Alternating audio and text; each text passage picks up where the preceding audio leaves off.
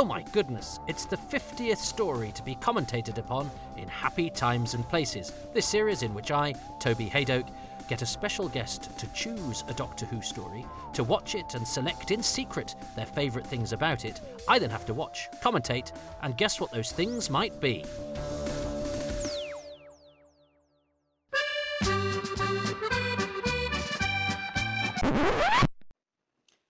Toby. Chris Cassell here, freelance animator and graphic designer. Um, thanks so much for asking me to be involved with this. Here I am in the Dark Tower. Behind me, the four poster bed of Rassilon. Um, if you hadn't guessed by my clues so far, the story I'd like to nominate is the 1983 20th anniversary special, The Five Doctors. Um, I would have seen this story back in 1990, so almost 30 years, well, 30 years ago. Wow. Um, on this VHS tape here with some lovely artwork there by Alister Pearson. And I watched the McCoy run at the time, and I was aware there were other doctors, um, but I had no idea that they could coexist um, until I watched this, and it blew my tiny mind. Um, I love a lot about the story, so it's going to be a bit tricky to condense that all into, um, well, a selection of five, but I'm going to do my best. Well, hello everybody. Well, uh, this is an epic. I'm going through the night because it's quite late already. But uh, Bernard is asleep at the other end of the sofa. I wonder if he'll shift with all the excitement. My other half has been packed off up to bed.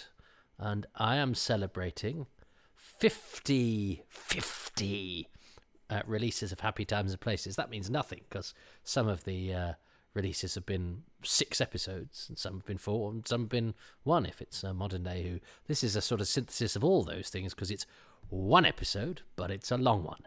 Uh, and I mean, my equivalent, I suppose, of because I can release this these in any order, you see, because I've got a sort of backlog of uh, you know whoever sent me their their nominations. Um, but I thought for the fiftieth, uh, I would you know go for the the story that is the big anniversary story for me, which is the Five Doctors. Chris, uh, who saw it after, Chris, a lovely guy by the way, uh, saw it after it was uh, first broadcast uh, on VHS, so it was already a relic for him. Whereas I saw it not on the day of broadcast. Uh, we might talk about that, uh, but a kind friend from school videoed it, and then I went to stay at his for the weekend, which meant sacrificing a weekend at home.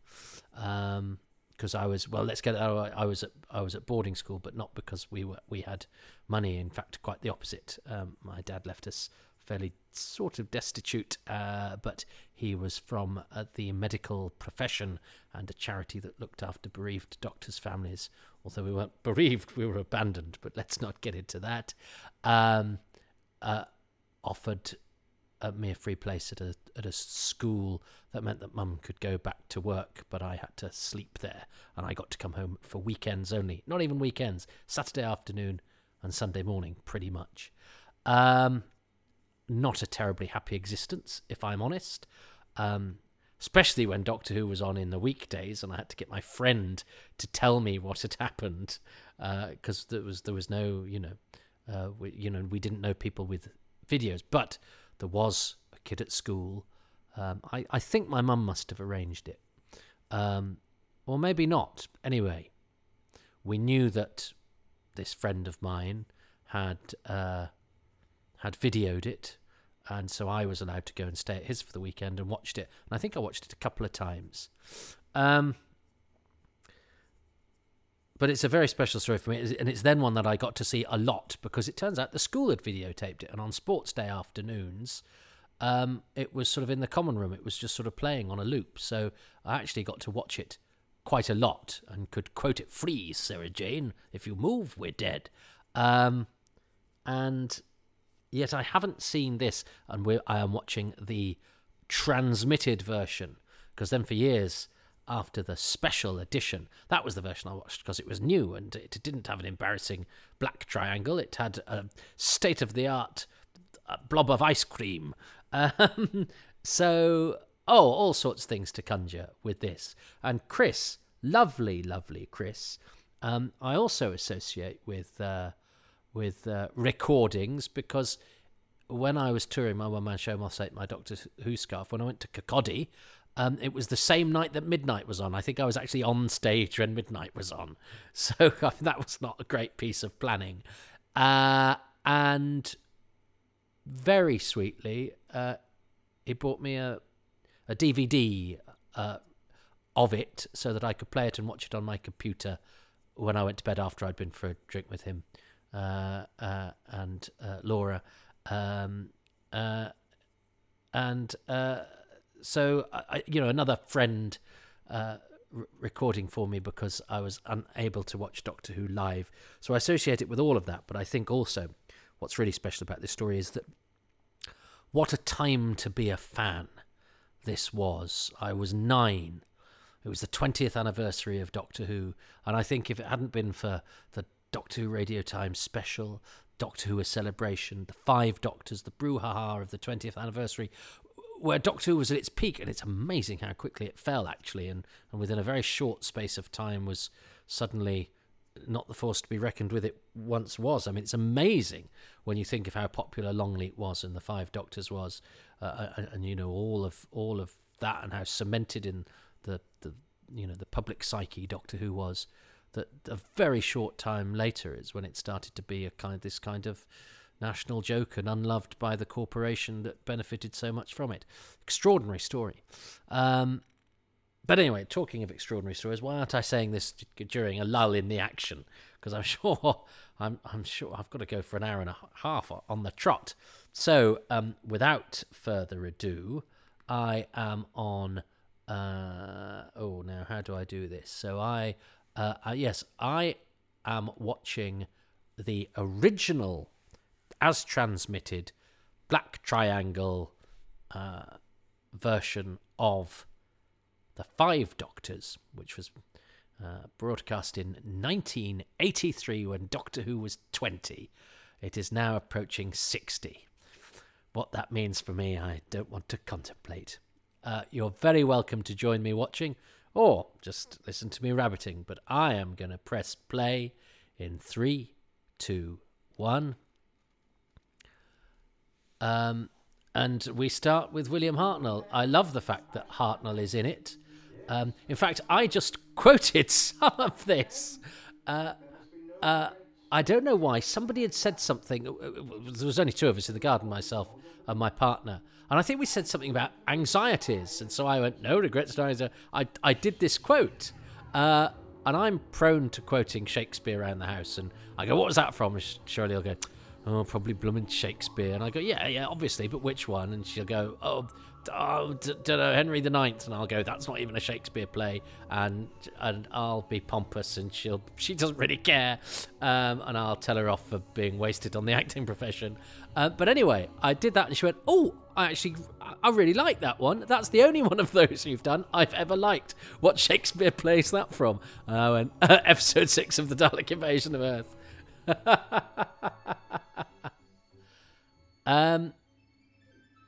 Anyway, um, so it's nice to have a clip of William Hartnell. Funny enough, I mean, it wasn't long after that um, that there was talk of. It was when it was. Uh, actually, it was when it was TV 50. So. Um, but there was yeah there was talk in, in Doctor Who magazine of there being a repeat of an old Doctor Who, and and word came in, and, and it said in Doctor Who magazine that the that the version of Dalek Invasion of Earth was too poor quality to be shown, and suddenly going, "What? Hang on!" So in fact, some of the episodes that exist are too poor quality to be shown. I don't know quite where they got that from, but the talk was that they repeat the chase. But suddenly, you know, you think about that. Uh, I like the way she move, her hair moves. I used to know, I used to be able to quote all of this. I love a thump of the console. But yeah, for um, it was it suddenly introduced the concept that Dalek Invasion of Earth was not good enough quality to be shown. Because I remember, I remember thinking of that clip and going, "Well, it looked all right to me." Um, I actually think, even though this looks like, uh, I, I, think somebody else has used the phrase "a, a wet weekend in Wales," there's something about the, the the way that Mark Strickson sort of sniffs the air, and and the the acting actually carries off that the Eye of Orion is the most tranquil place in the universe. Um, even though it is it is it's unfortunately because it's it's it's it's clearly uh, the same place as uh, as the Death Zone um, because they weren't going to be able to film somewhere else. They've they've done their best, um, but actually, yeah. I mean, you you you you'd perhaps want to go for a different kind of vibe. But Earth under a thunderstorm, I think I think when I was younger, I sort of went, no, okay, that that seems to me like quite a grown up way of of enjoying, you know, tranquility and all of that. So even though yeah, it just looks like they've got up to film really early in the morning. um, I remember watching this with some friends many years later. So, oh gosh, yes, because I had some university friends of mine on, on Doctor Who anniversaries let me have a sort of Doctor Who party and indulged me and watched stuff with me.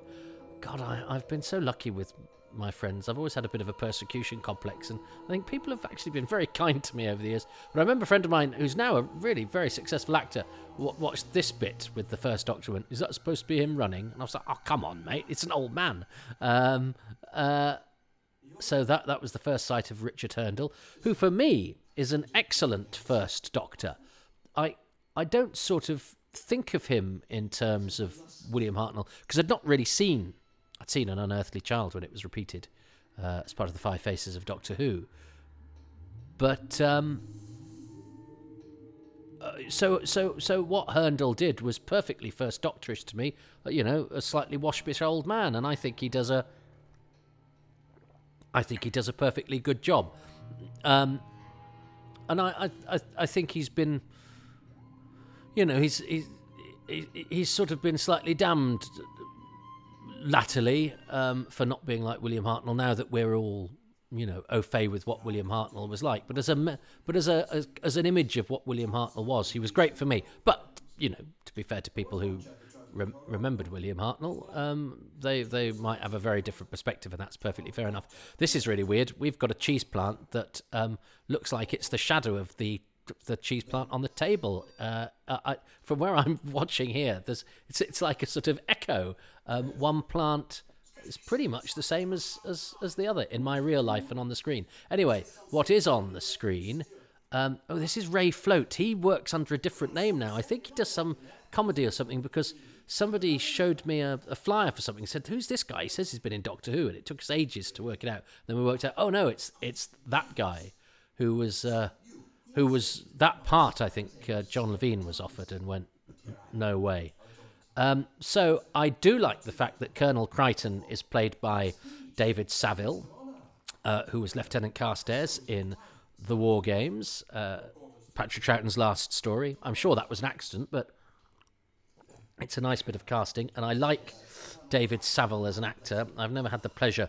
I think he, I'm, I'm told he had his fingers burnt at a convention where I think you know they were ripped off or something, uh, and so uh, took a dim view of Doctor Who and its fandom. But uh, I believe he started to send signed photos back in the post now. Uh, don't like it. Um, so this is interesting that it's all shot on film as well. Um, bit of whiskey and Doctor Who as well. Uh, drinking in the afternoon, but that all seems very grown up. Um, um, I I love Troughton in this. Troughton and Nicholas Courtney in this. I, and I like David Savile actually. He does he doesn't do very much in this, but it's a he, he does a very good job. Who? Of course you want one of those. Of course you want one of those. It would have been a bit of a waste. I can understand why John Levene didn't want to do that.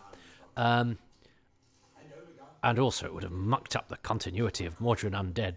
Um, and of course, when when you were younger, you didn't know because we, I mean we'd we'd only just got the 20th anniversary special and Doctor Who celebration. I'm talking about my generation here.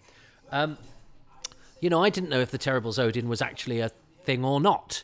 Um, uh, you know, was was was that uh, an adventure that the Doctor had had? Because you know, you had to piece together your Doctor Who history. Uh, you know, without without any of the resources of today, and I have to say, I think it was a bit more fun. Uh, but but that's that's an that's always an old man's thing, isn't it? We we had things harder than you, so it was better. Uh, I'm sure it's lovely if you're a young fan now and you want to go. I want that thing. Can I see it? I love the way that Patrick Troughton runs. He runs brilliantly. Um, oh. And I love the music as well. I mean, I could I could. Uh, there's there was a there was a time when I mean every single facial expression or, or musical sting, I could, uh, I, I, you know, I could anticipate um, every line. Boo, tick, tick, tick. I like the tick tock, tick tock, tick tock, tick tock. It, I mean, it's it's it's a musical score that is very very evocative to me, and I like the fact that it has all those sort of echoes of the theme. It, you know, this needs to be. Uh, this you know this needs to you know echo the past, uh, and it does. And and it, now here's Pertwee on Pertwee Corner, one of the nice. I've been to this corner of road, and uh, one of one of the nicest thing. I think the nicest thing might be the nicest thing anyone's ever done for me. My now ex-wife. Um, and I was reminded of this very recently when I was going through some old uh, videos, and I actually texted her, and she, you know, she'd forgotten all about it. I said, "Well, it was a really nice thing to do, so I just wanted to say thanks." Um, uh, she on Doctor Who's 49th, 48th or 49th, uh, we'd split up by the 50th, so maybe it was, it must have been the 48th. Um, uh, just took me out on, on the 23rd of November and, and we went for a drive and she stopped the car and she said, Right, where are we? And I went, What? and I felt enormous pressure because I didn't want to spoil what she'd obviously gone to such great effort. But I thought, I what, what? But she'd given me no context at all.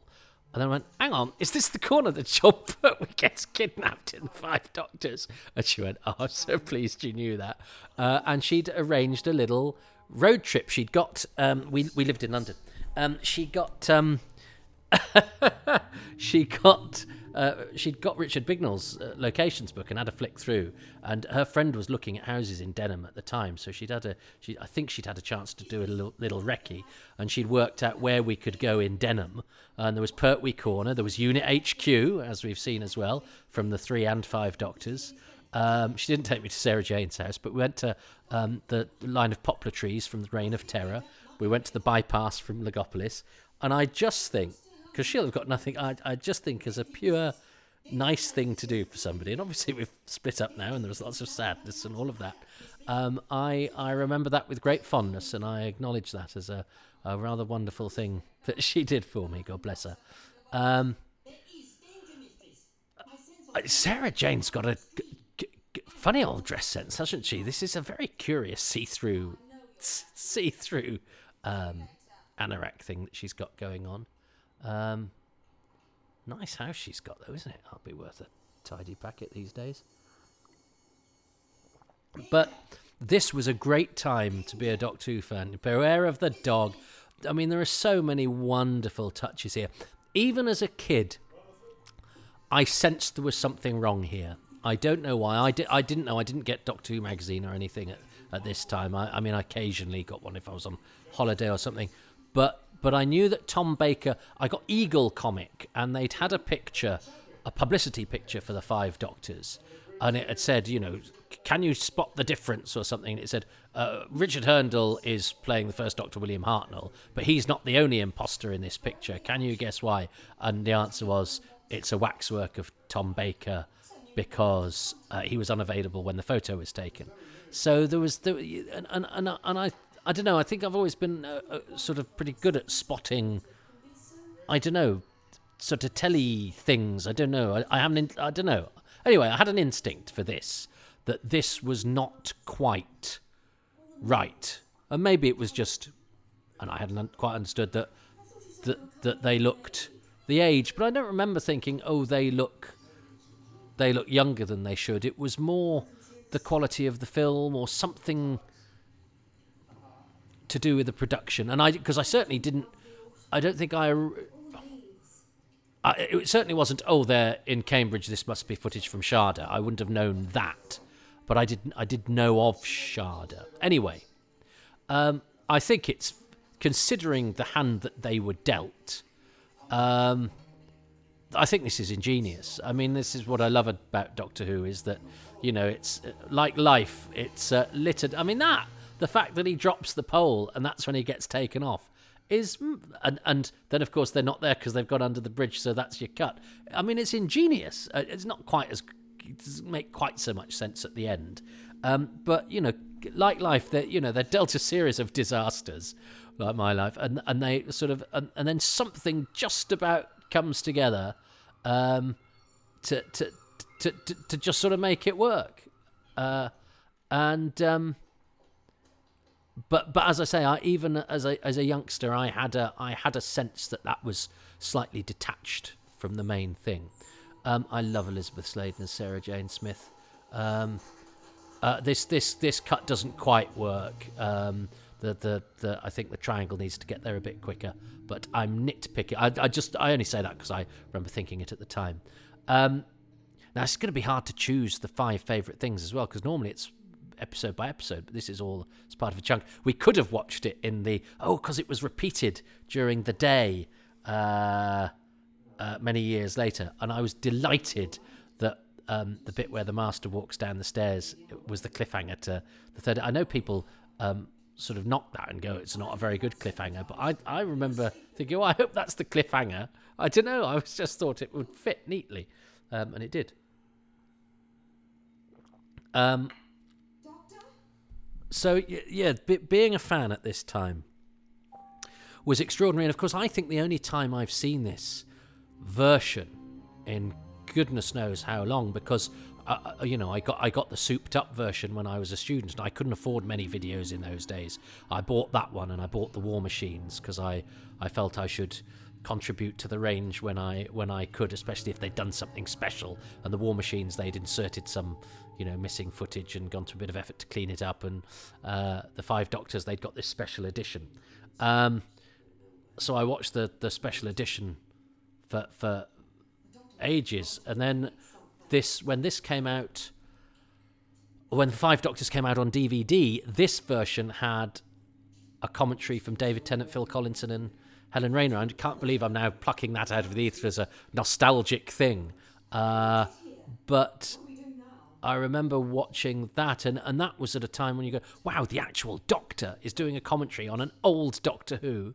Uh, and uh, there's a much more protracted entrance for Borusa in the uh, in the special edition. I remember, um, and and and it's really weird because so even when I revisited this, it was at a really special time to be a Doctor Who fan. When you know the current production team are celebrating the old Who, and we got a, you know, the. Uh, I just remember at that at that time when it came out, you know, D- Doctor Who was was you know in its ascendancy. I was I was in a temporary house when that happened, but um, so I remember that's where I watched Journey's End and The Stolen Earth. So it was that kind of period I remember watching uh, that stuff, and that was that was at a time when you know Doctor Who was all over the place again. So even even when this wasn't current, its its release uh, and my sort of revisit of it, even though it was only watching it with the commentary, was at a time when Doctor Who was all over the place again, uh, and it seemed amazing. Um, and I think I was, yeah, I think I was just just starting to see my who, who then became that that wife. Uh, um, it's funny. I've I've just talked over the scene between uh, the three Time Lords where they actually say the lines. I didn't point this out. I think um, is it Nick Pegg or somebody in Doctor Who magazine um, po- pointed out that actually their delivery of the lines makes no sense. Um, the bit about uh, the members of the council are unanimous. Um, he, he, the Castellan says it as a full stop, which he's not supposed to. Um, actually, if you examine what the lines are on the paper and the way that they're delivered, they're they're actually wrong. They don't they don't make sense of the lines. It's p- most peculiar.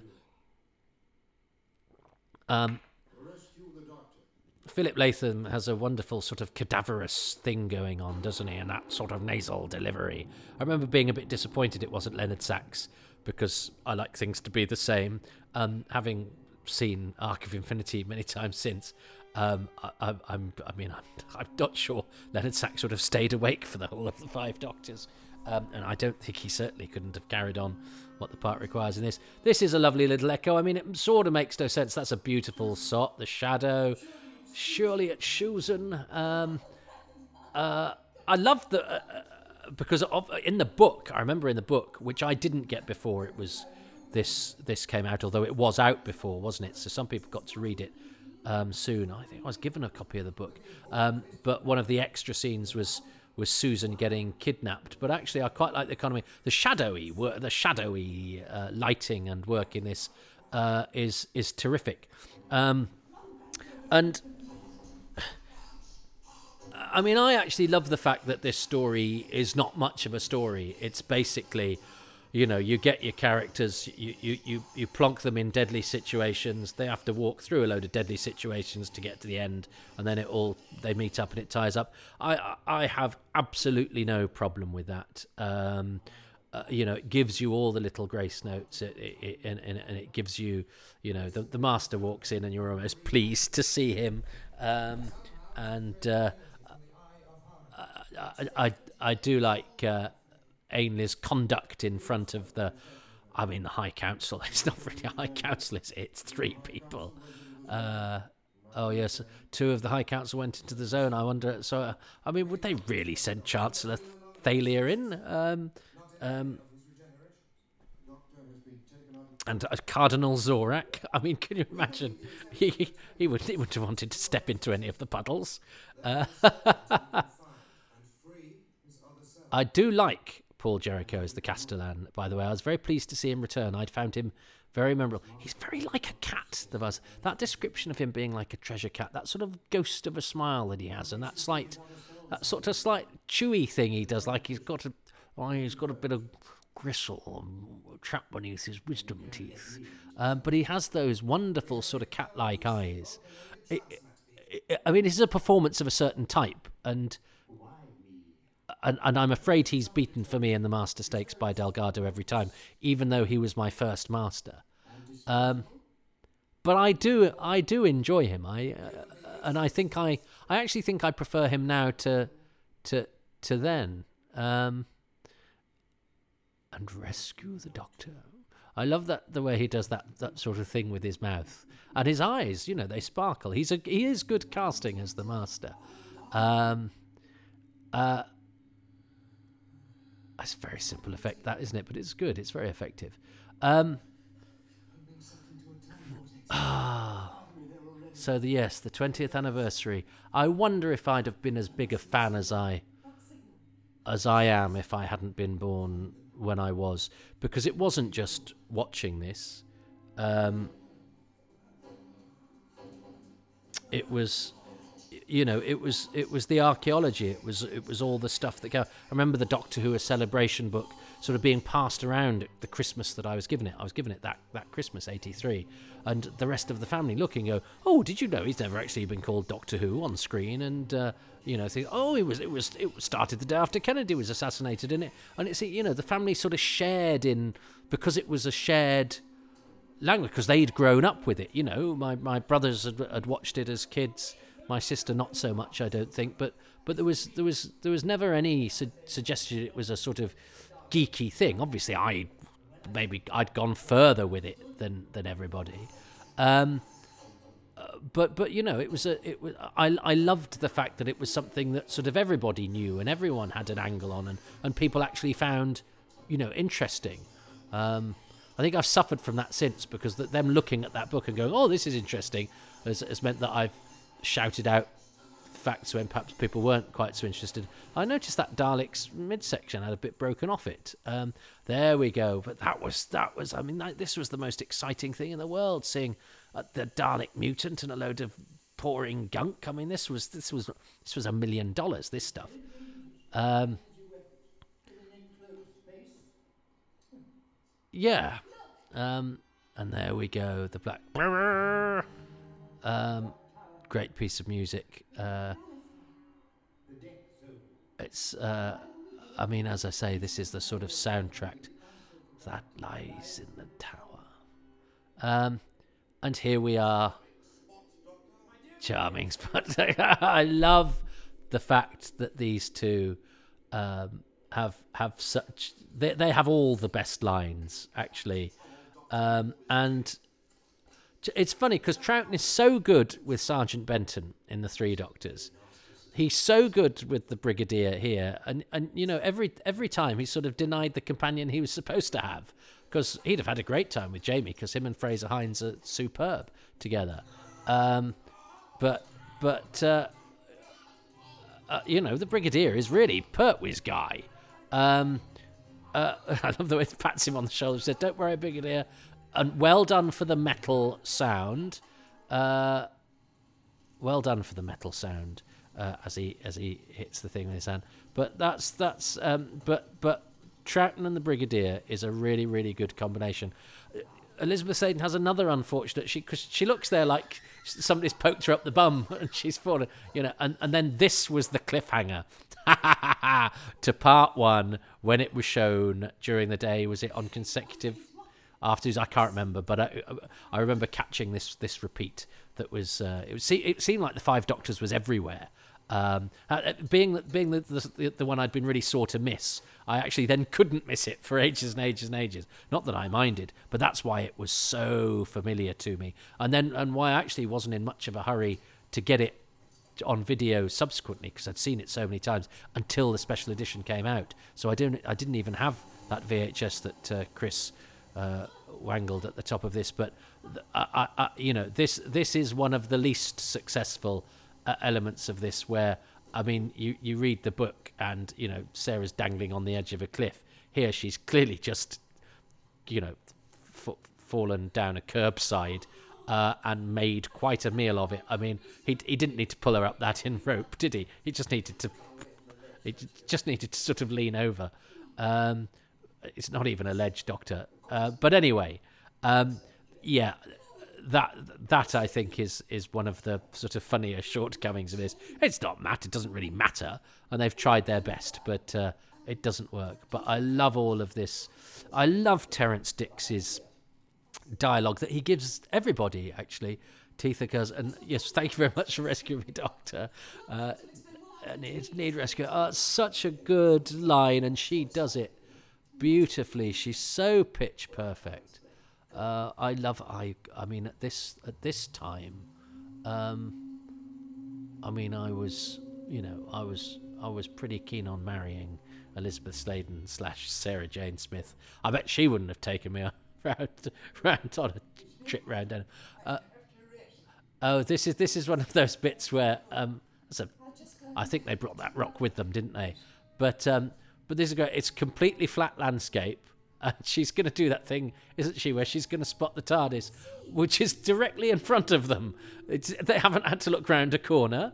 I mean, they've been walking towards that for the whole time, but they haven't seen it because it's not in shot.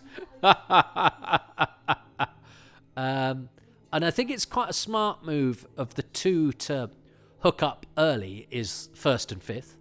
Um, partially because it's not the real first. Um, so you you know fans of the, the you know the genuine article as it were um, still have to wait till the end for the for the doctors as they remember them or, or whatever. Um, or, or, although Terrance Dicks has a much better idea than than because I believe in you know Robert Holmes's uh, version he was going to sort of explain why the first doctor wasn't the first doctor i think i don't think i think in the sort of pre-video age i think it was absolutely fine to just go this is the first Doctor. I mean, it, it, you know, I knew it wasn't the same actor, but I was, I was, I was fine with it. Um, oh, I like, I like Davison's reaction. I, do you know what? I never, I never quite, I never understood fourth, five have been out. It seemed unnecessarily complicated to me why fourth meant there were five, and it makes means absolute sense now. But as a kid, I was stumped by that. Um, the original. Yeah, I love it. Um,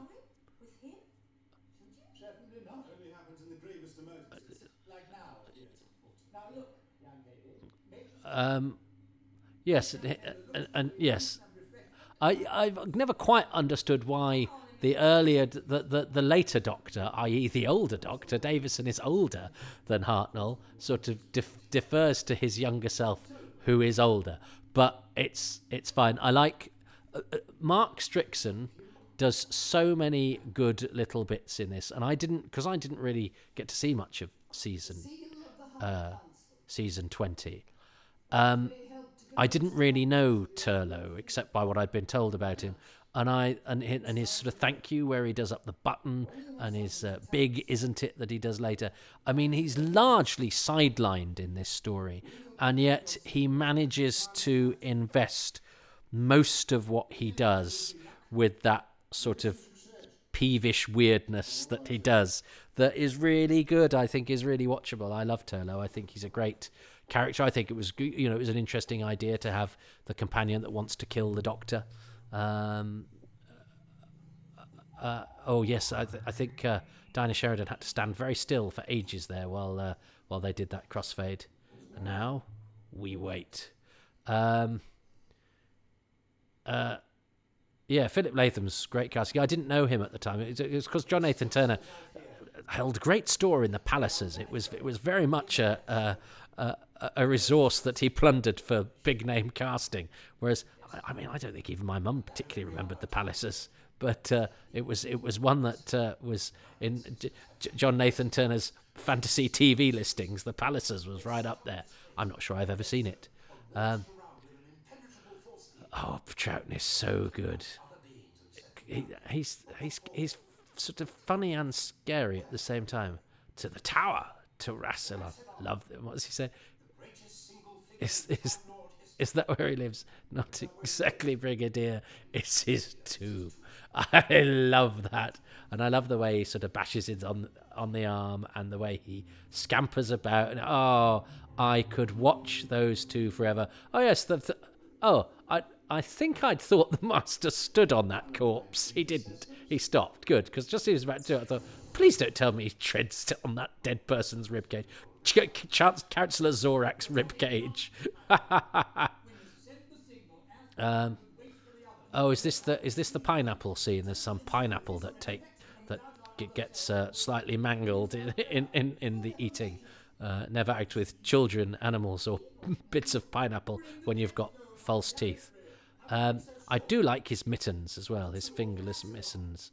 Um, I love the way that they've all got fruits. I thought they were going to go make a cup of tea, and they've got a whacking great load of fruit salad. um, Davison is so good as well, and it's quite right that he takes sort of centre stage because that's interesting. It was supposed to be Tom Baker that went to Gallifrey, and that would have slightly upset the balance. And I think the incumbent Doctor has to be, you know, the the star. Um, and it must be quite a thing to sort of wrangle the the different egos. It's a testament to the show. I remember reading a couple of reviews in Doctor Who magazine from I think maybe it was Gary Russell. Gary had been was disappointed with Pertwee in this. Um, and obviously, you know, Pertwee was before my time. So again, this was this this this was you know I'd, I'd seen the Three Doctors and Carnival of Monsters. Um, I, I I thought Pertwee was great in this. I really enjoyed him. I thought he, uh, you know, he looked good. I mean, he's he carries himself so well, and that outfit is ridiculous. But somehow, I mean, he's just got such natural elegance. He wears it well, and he knows how to you know, he's a natural with that car. Um, they're all, it's all such good casting. Those those those doctors, they they all just seem so right to me as a as a youngster. Improvise. Uh, I had to ask my mum what that meant. Um, uh,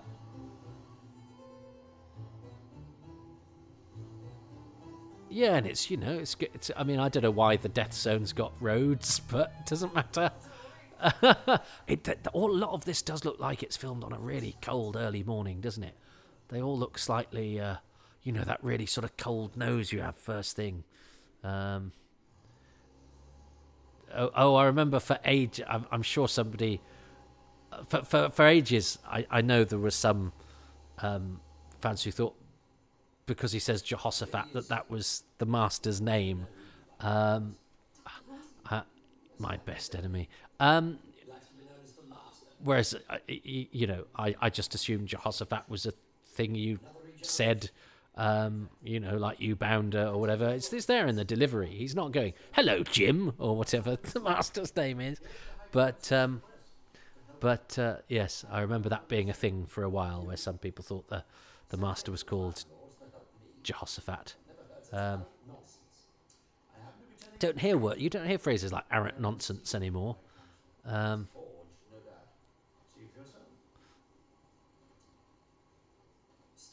and they didn't get on, did they? The uh, uh, Ainley and uh, uh, and and Pertwee, I think, uh, didn't uh, didn't Pertwee didn't Ain- did Pertwee give Ainley notes? Yeah, that's right. I know it's the wrong way. Oh, um, oh yes, and I quite like the fact that um, the you, you know the master is actually guiltless in in a lot of this. He is genuinely trying to help. Those laser beams have got absolutely nothing to him to do with him. He looks great running in that cloak as well. That cloak's excellent. It really works. Um, especially as he must have found it on the death zone, unless because he transmatted in without it. But the corpse he found had a cloak on as well. Maybe there's some sort of cloakroom when you land in the death zone. Say it's a, it's a bit chilly. You are on location now and on film. Um, that that's that's nice little bit of economy as well. You go, okay, it's it's been zapped and it's left. Poor old Bessie is left smoking, but we've had Bessie. Um, this chap's called uh, don't know anything about him, Stephen Meredith or something. Um, you sort of go, it must be, and I, I don't think he's done all that much, but it must be sort of what what acting did you do? Oh well, I mean, I, I was in a, I was in only the the biggest episode of Doctor Who up to that point. Oh, okay, that's pretty cool. Um, uh, Paul Jerricho has a lovely sort of direct, terse, snidey quality that I, I found really watchable. He was a really memorable character for me as a kid, the Castellan. Um, I've since had the pleasure of, of, of meeting Paul a few times, and in fact, we share a voiceover agent. In fact, we were on the same voiceover job, but we didn't actually meet. We didn't do it together, but then we were edited together. Um, but I've since had the pleasure of of, of uh, meeting with him, and he's a very nice fella, um, and much more sort of jovial and jolly than those sort of nasal, snidey characters he does so well. But he does brilliant stuff with his hands. I like the bit when he's, you know, when they when they go to escort him out and touch his arms, and he holds his hands up as if to say, "Don't touch me, I'm the Castellan." I, I like all of that sort of stuff that he does. Uh, face. he bashes him on the shoulder. Come on, Brigadier. And it's a lovely, it's a map painting, isn't it? That, but you wouldn't know. Um, I, I think, I think, uh, you know, the the tower on the horizon is a is a terrific piece of work. Um, and yes, having the story set on Gallifrey, I think, is is probably pretty right for the time. Although Gallifrey, uh, you know, became a sort of place of diminished, diminishing uh, re- returns, really. Um, uh, I I also I have to say I really liked Tegan's. Oh, this is where he doesn't he fails to eat some pineapple. Oh no, it's actually not as bad as I remembered. No, that's okay. No, he did that. He's just eating it like an old man. It seemed. I remember as a kid, it seemed like he had terrible trouble with that. Um, I love the way that she, she. I mean, she has such a perky and interesting way of delivering her lines. Elizabeth Sladen. She's. It's. I'm always returned to what Barry Letts said about her audition, where she was you know, lots lots did scared, lots did brave. She did scared and brave, and she does just do a little twist on the line to make it seem not like acting, more interesting than normal dialogue, and yet somehow human. Isn't it's called? He's he's he's he's quite he's quite gloomy and. Oh yes, this is where it says, um, "Well, two of two of them got through. Wonder what happened to the other me." There. What happened to the other?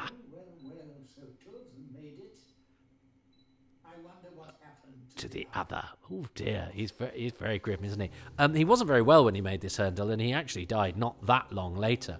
I've I've actually held a letter to from him that he wrote from his hospital bed in order to provide a recipe for uh, the Doctor Who cookbook. And bless him, Uh, uh, he, you know, he's he's oh how sweet, how sweet of him. Uh, he was actually a t- terrific actor, Hurndall. I've seen him in some some earlier stuff, and he's he's in in a thing called Spindoe. It's got brilliant performances from uh, people like Anthony Baton, Ray McAnally, and, and and he's the villain in that, and he's in a great Steptoe episode. Really good actor. Oh, and he's an enemy at the door. He's a really good actor, uh, Hurndall. Um, uh, I, I love yes the the, the, the uh, are you in pain doctor and uh, does it, I'm singing the song does it help considerably more than you do I mean every line every exchange between the brigadier and the second doctor is a joy Terrance Dicks is well loved for us for being a great script editor and a marvelous you know the the the name on the spines of most of our target books I don't think he actually gets enough credit for his for his right. You know, we, we love Robert Holmes's lines, and Robert Holmes is great at dialogue. Um, but actually, Terrance Dicks, and we love Terrance Dicks because he was Terrance Dicks. Oh, I, I love the cyber scout who comes and goes, "Oh, yeah." They cut that out of the special edition, and I thought that was bad. Um, um, and I have found the ones from the TARDIS. That's William Kenton, who I've since I've discovered since I did my last year in memoriam video has recently, or last year, or anyway, has died. William Kenton, the Cyber Scout, who gets uh, he's he's an actor as opposed to an extra because he he has the one line. And then here we have the regular two, Mark Hardy and David Banks, who I think are superb as the cyber cyber leader and the cyber lieutenant. I I, I love the sort of robotic uh, body language that they do that isn't quite you know body popping or what you know it isn't it isn't like the sort of street performers that you see but it has enough about it to of, of sort of jerky roboticness not without drawing too much attention to itself um, I like I like uh, Davison's thing about um, you know like Alice I tried to believe three impossible things before breakfast uh, th- this is a lovely exchange between the two of them um, and I, I love the fact that Tegan. T- t- I mean, look, look how far. Uh, uh, David Banks even stands on a hill well. Um, but yeah, a bit like the TARDIS in the other shot, the, the Cybermen have been coming for miles. I oh, I love this bit. Yes, after you, and, and I love the the, the, the, the, the, the cyber gun effect and the explosion, and that bangs him on the head. Oh, I love that sequence. I remember that bit, and of course he can't he can't leave the master. This confused me because I thought he was picking up um, the, the the recall device, although you can see it clearly now. But what he means is the master's by zapped is the master's been hit on the head by a rock. But I wasn't quite sure about that as a kid. I have to say, seems blindingly obvious now. Um, uh, I love that whole sequence and that just that little bit of red light on Davison as he goes and. Uh, Oh, and yes, this, like the hillock, is not the finest hour for anybody involved. Where poor old Susan has to. I mean, you can almost go. It's uh, she does do ankle twisted ankle acting excellently, but you could say she's probably had a lot of practice. Although I don't think it happens that often. But um, it's uh, it's. Uh, oh, I love the way he goes to press the thing and it's not there. Um, you could say it's it's Terrance having a sense of humour going twist the ankle, but it is a um, oh the master the, the the master's improvising very very quickly. Well done, the master. But yeah, Terrance Terrance Dicks is is loved by us for many reasons, but. Uh, his scripts all have such good, funny lines in that aren't, I think, quite as perhaps I don't know. Perhaps they're not quite quite as embedded in sort of literary tradition as as uh, as as Holmes, who I thought who, who I think wrote sort of literary spoof spoofery very well. So we kind of recognised it, but it was sort of quite grand and quite eloquent and and sometimes very darkly funny. But I think I think Terrance Dicks's dialogue for the characters and interaction and banter between the pairings that he does in this is superb. Interestingly, in the book, uh, where the, the first doctor says, Oh, well, if you must, I, I think he actually smiles and says, Oh, yes, lovely dear. Um, uh, so, uh, yeah, I wonder why that that was changed. Um, maybe they, somebody thought that the first Doctor was being a bit harsh with poor old Tegan. Um,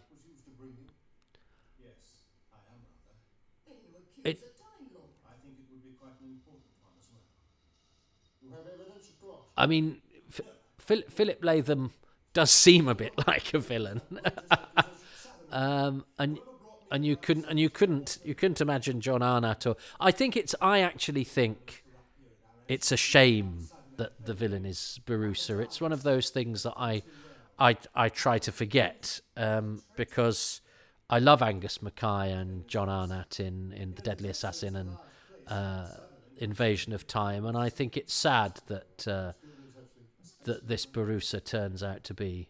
Um, the bad guy. I can see why Terrance Dicks did it, and and you know it's all it's all about the rottenness at the heart of the society that uh, you know p- p- pretends that it's the universe's protector, but it's as corrupt as anything. Um, it's it's quite a basic framing this as well. Presumably they all had a meeting and and and it wasn't just like right Castellan, you're entirely responsible for the recall circuit. So you're the only person that you know. Did he build it as well? Um, but uh, you know, it's uh, and I remember being, I.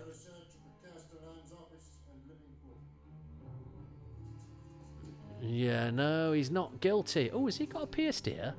Um, God, that looks cold, doesn't it?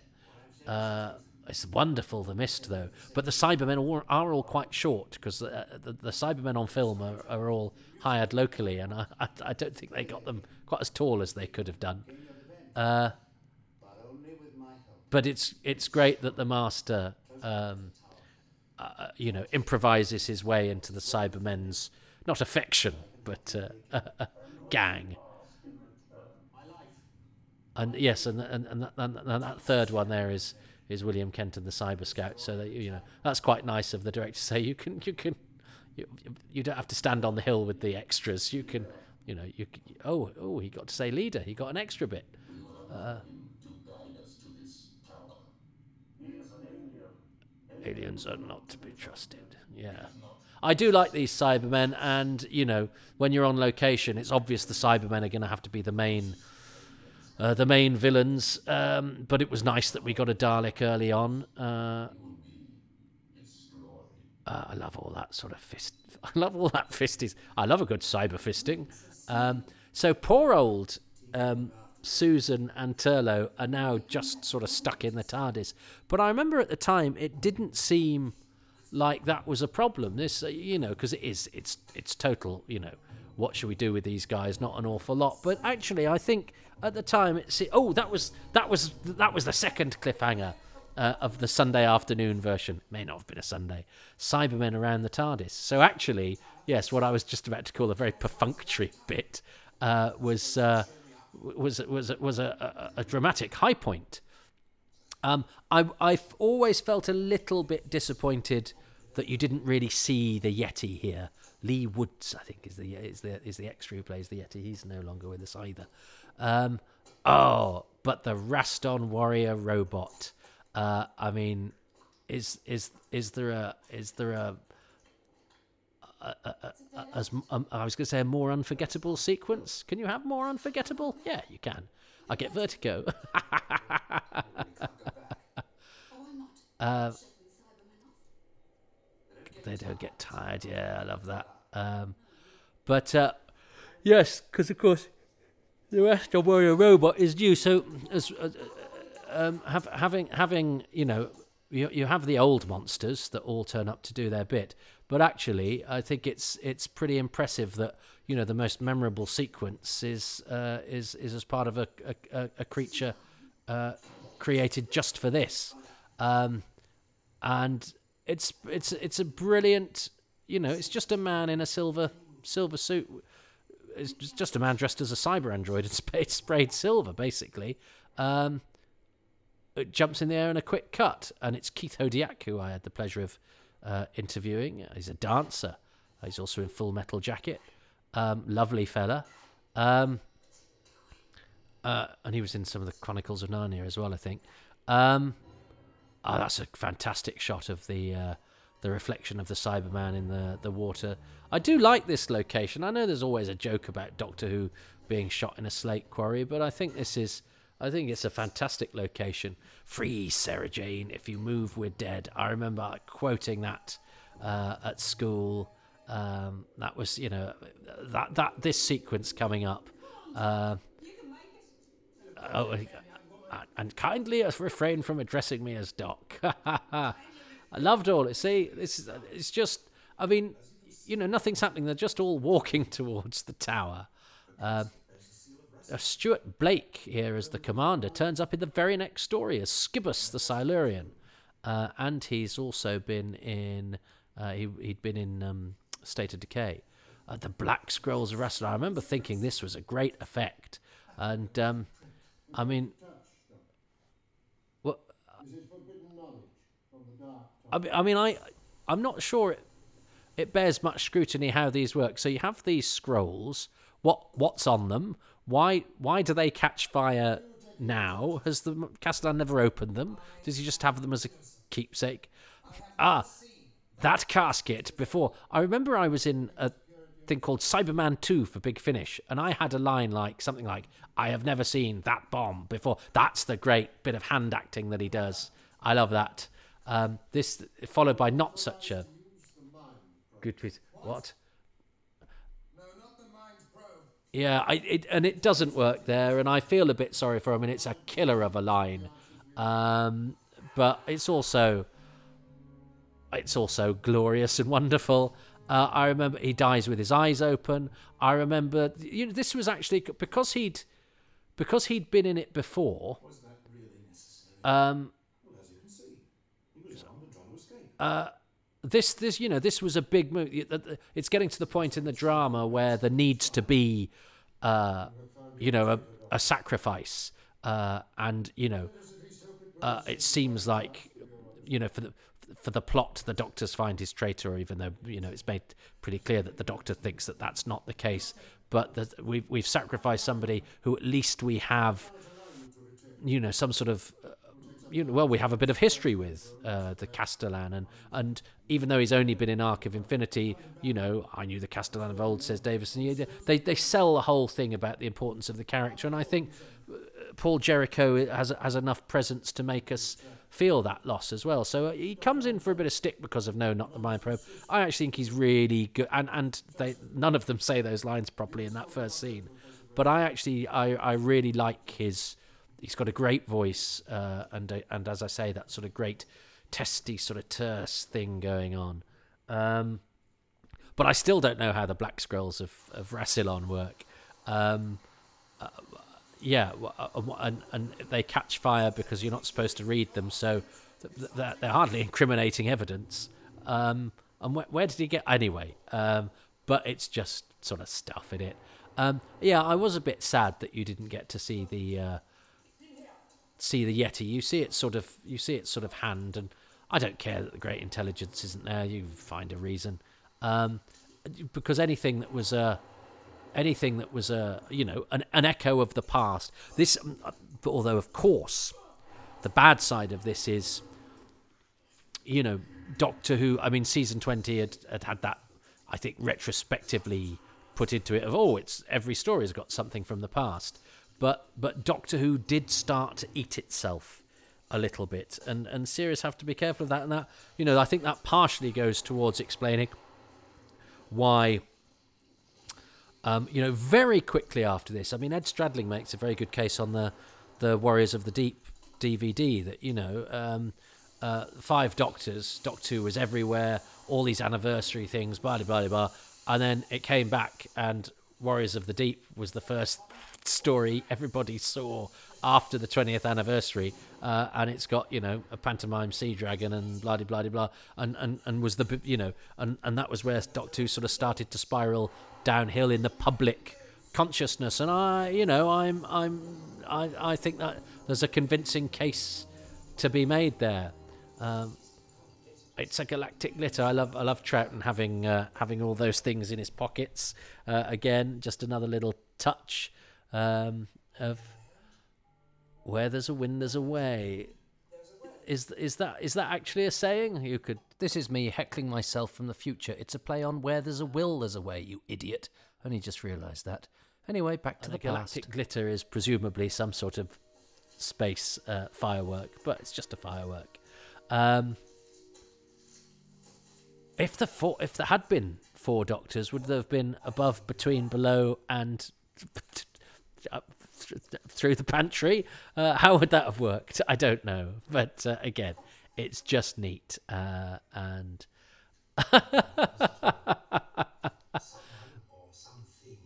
Uh, this is brilliant as well. After you bring it in, I mean that's.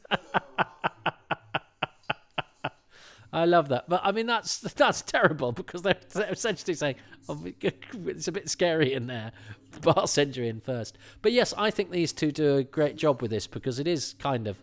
I mean, we do lots of sort of cutting back to. Well, there's no plot really. There's not much of a plot, is there? Um, you know, it's just you you you can't spend too much time with all of the characters. So I think Terrance Dicks very artfully balances everybody's contribution, and it is a bit it is a bit of a shame for Carole Ann Ford and Mark Strickson that they spend most of it in the TARDIS. Although at least Carole Ann Ford got to go out and twist her ankle, so he does. You know, uh, I love all of this. Oh my god, there was nothing better as a kid. I could have watched this. Uh, I think I did actually. I could have watched this over and over again. Uh, and it's for the most part an excellent sequence. I mean, you have to you have to kind of take. I love it when the hand comes, the arm comes off, and then the arm stiffens on the floor, doesn't it? The hand. That I mean, that again, this was Hollywood stuff for a kid brought up on Doctor Who. Um, and you had to sort of you had to slightly go well obviously this is happening slightly quicker than i expect it to because why aren't any of these guys doing anything now? And it's because he can move at the speed of light. Um, you know but it's it's slightly slowed down for us. That's how i rationalize it. Cyber sick. Is he going to do the sick milk thing? Yeah. Ugh. love that. Um, i mean yeah. I think I think this that sequence was just so exciting. All this sort of cyber death. I've got I've got that picture on a postcard, or, or actually as a as an official photograph. I think of the of the Cyberman blowing up into flames. I like the fact that he's got a little he's got a little larder. Well, no, he's got a little shed with his spare bits, knocking his head off. I mean, glorious. Uh, and I th- doesn't it? I think in the uh, in the special edition, doesn't he jump and vanish? I quite like that as a coda to the scene. Um, I met Dinah Sheridan when she was very, very old, um, with her daughter Jenny Hanley. But she was, yeah, I don't have any stories really. Uh, I mean, I was just in a room with her really, um, but uh, I had the pleasure of being in her orbit, which is one of those things I must. I must remember uh, that I've I've had the pleasure of uh, meeting all sorts of Doctor Who folks. Um, yes, I never I, I don't, quite work out how the uh, the Raston robot keeps all of his bits and bobs, but anyway, uh, what a splendid idea. Um, and he's he's so good at just the way that he um you know as a has a, a penknife and gets the, the, that that wire open. He's very he's very handy Pertwee. You can imagine him, you know, getting down and dirty with an engine and knowing what to do, or you know, he's just very capable. He makes he makes sort of I don't know what an entry coder is. I mean, I assume it's a well, it's a that, but she the way she says it is this if it's it's a, a sequence of words entry coder that I should know. And I'm, I'm not sure that I do. There's a few phrases like that in this where, you know, as a kid you thought, am I, am I supposed to know? I'm, I'm assuming I'm supposed to know what that means. Then as you get older, you go, I still, still don't really know. I mean, I sort of, you know, I get the gist of what it is, but it's it's not. I've never come across the phrase entry coder uh, since. Uh, that is a, that's a very good model. Um, I, now I quite like this touch. I had a friend who really hated it because he said, "Oh, it's crap. Why is the uh, you know, it's crap that it dies just before it could do anything. I'm like, no, I quite like the fact that you know it's just an extra bit of drama. He slightly fluffs, he slightly fluffs the line here, doesn't he? Um, uh, but this and this is on film, so this is a nice set, uh, and it means that it matches with the uh, with the location stuff very nicely. Don't look down, Sarah. Um, there we go. Um,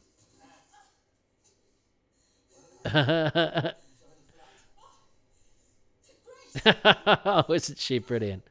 Um, it's it's yeah, it's not quite that that that that sort of melding of the tower onto the location is not is not brilliant, but it's a brave stab. They do a pretty good job of it, but it's not yeah, you can you can see the join as it were.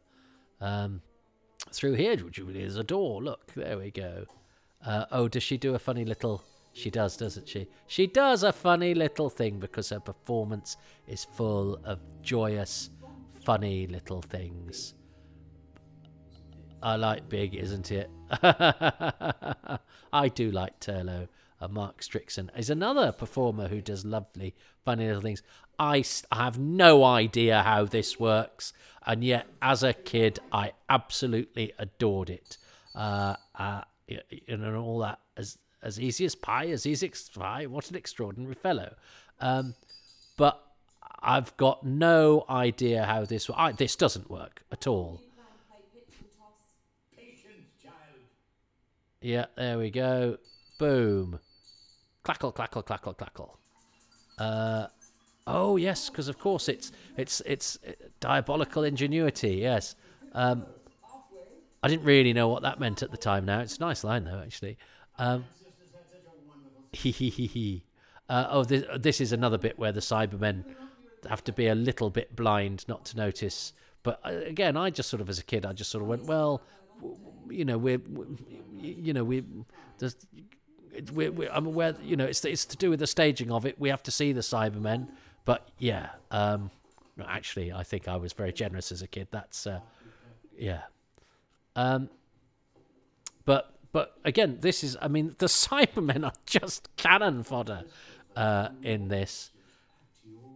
Um, but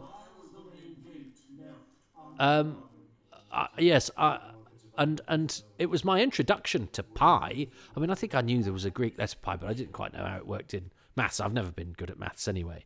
Um, but you know, I, I thought that as easy as pie and the pie thing was absolutely ingenious as a kid. Um, but I, I, but I mean, he doesn't even try. To, what's he doing? What's he doing with pie here? What is? I mean, he's literally just walked across the chessboard. Is he thinking about pie? Is he? Is he transmitting? Is he? Is he going three point two one two four blah blah blah blah blah? blah. Um, what? Uh, what I what that I mean it's absolute nonsense. But what it is is loads of Cybermen being zapped to bits on a chessboard. Ah, uh, it's glorious. um, uh, you know, it's it's it, it, it sort of doesn't matter, but it bears no scrutiny whatsoever. Uh, David Banks is very good. His word is worth, worth his weight in gold. He's sort of you betrayed us. He's he's not accusatory there particularly. There's a kind of uh, why did you do that? It's not quite logical. It, it, he he he is really good value as the cyber leader. Um, uh, you know, I th- I think he's he's a great asset to the show and to the Cybermen themselves, uh, as evidenced by the way that he dies. Actually, he's this is a fantastic death uh, when he does the kind of oh, um, oh, oh no, is is it an earth shock then that he does the death where he sort of grips onto the doctor and hits the floor? He gets maybe he gets a better death in earth, but he's he's even does deaths well. Um, now, when the master said that, I was like, did they used to drive sheep across minefields? That sounds awful. Um, so introduced quite some horrible concepts as a kid.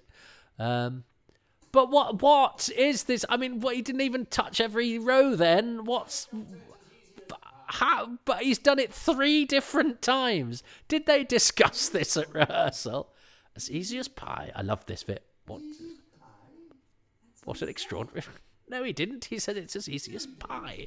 Um, I'm sorry, I'm, I'm a bit like Matthew Waterhouse on a DVD coach here. I'm just quoting bits that I like. Uh, uh, and of course, uh, the, uh, he had to, poor old Richard Hurndall had to be dubbed um, eh, because he, he didn't quite get pie right when he did it the first time round. So I think there's a bit of ADR goes on. Uh, and in Midnight, which I invoked earlier, of course, David Tennant and Lesley Sharp get pie and have to say it in. Yeah, uh, he's yes, he's. Uh, I'm. You couldn't tell at the time. You can tell there's a slight, a bit like the film in, from Shada. That you can tell there's a slight change uh, uh, on ADR when uh, the, the, the sound is slightly flatter.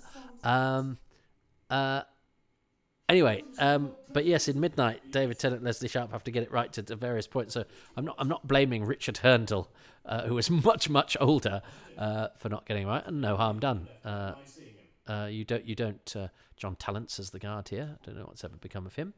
Um, I hope he's well. Um, again, you got to be in the Five Doctors, man. It's great. Um,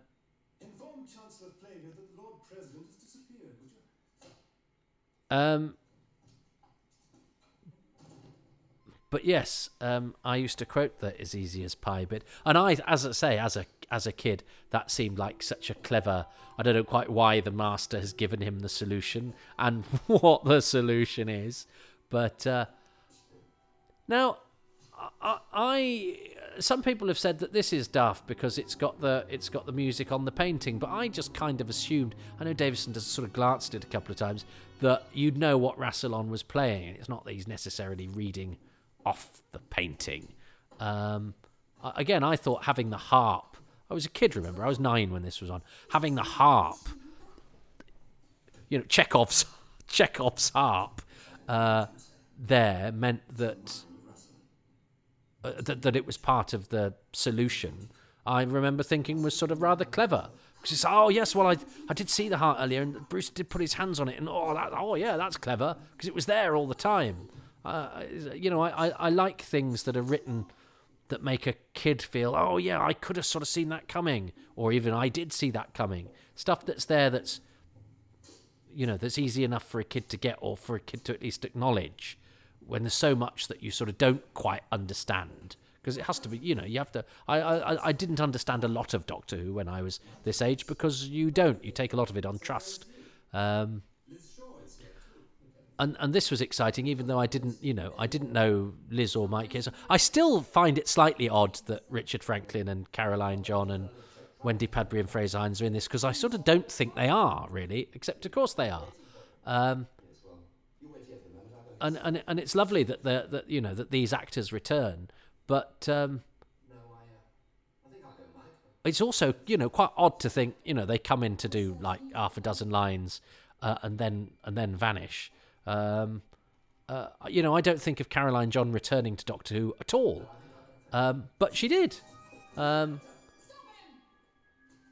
uh, and and and Richard Franklin. Um, him. Um, yeah, as I say, I I don't think in my head of Caroline John coming back to Doctor Who after season seven, and yet yet there they are. Um, and it, it was odd because I didn't know those characters. I hadn't seen, I'd never seen those characters in action. I, I sort of felt we didn't quite see enough of them, and they didn't quite look like they did in the pictures. And um, but uh, I, I wonder how, how it was for, for the people. It's a good model, that isn't it? And I love the fact it's still got the doctor's rope. Uh, that's nice attention to detail. Um,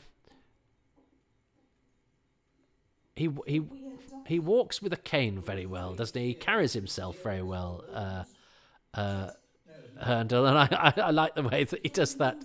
He d- does the stuff about can you feel forebodings? Nah, it's just all nonsense. uh, nice green light on the stairs behind. Uh,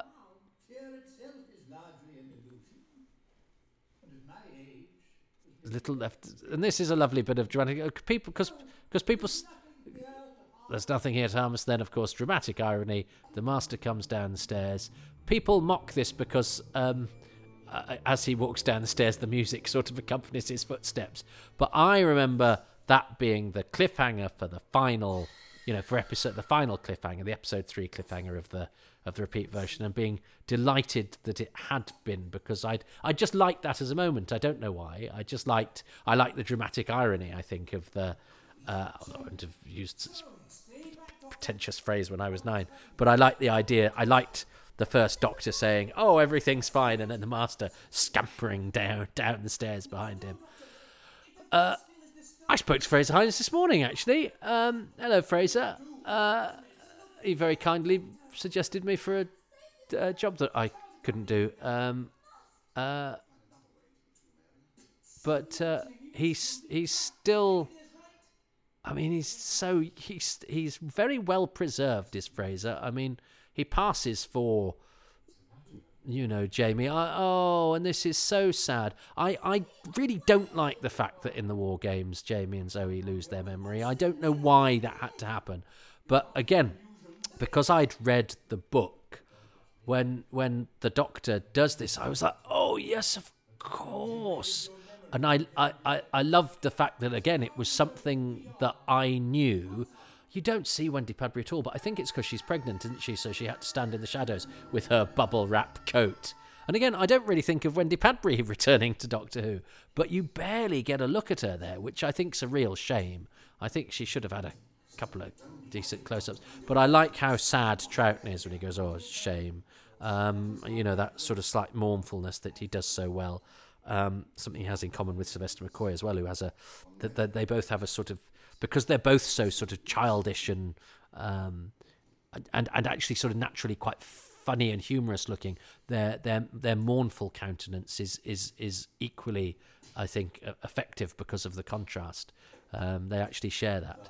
Um, but yes, I, I, you know, of course, it, it makes no sense because um, they they were taken away by the Time Lords and uh, lost their memory in his last story. So um, unless of course you know so then you have to subscribe to the season 6b theory and all, and all of that. But that's not really let's be honest that's not what Terrance Dicks was alluding to. This is stuff that we've all made up afterwards.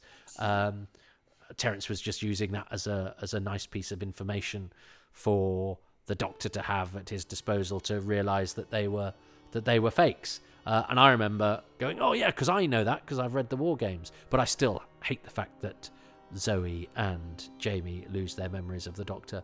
Uh, it leaves a nasty taste in the mouth, but maybe that's it's supposed to, or maybe it's a metaphor for the missing episodes. Um, that's a great shot of the uh, of the big uh, mausoleum of Rassilon, um, and here we start getting them all together, which is uh, which is lovely. Um, and and everyone has to sort of stand around saying hello to each other. Um, uh, but I think Terrance Dicks has very skillfully managed to bring everybody together and to give everybody a fair slice of the action. Uh, I have to. the little fellow is perfectly all right.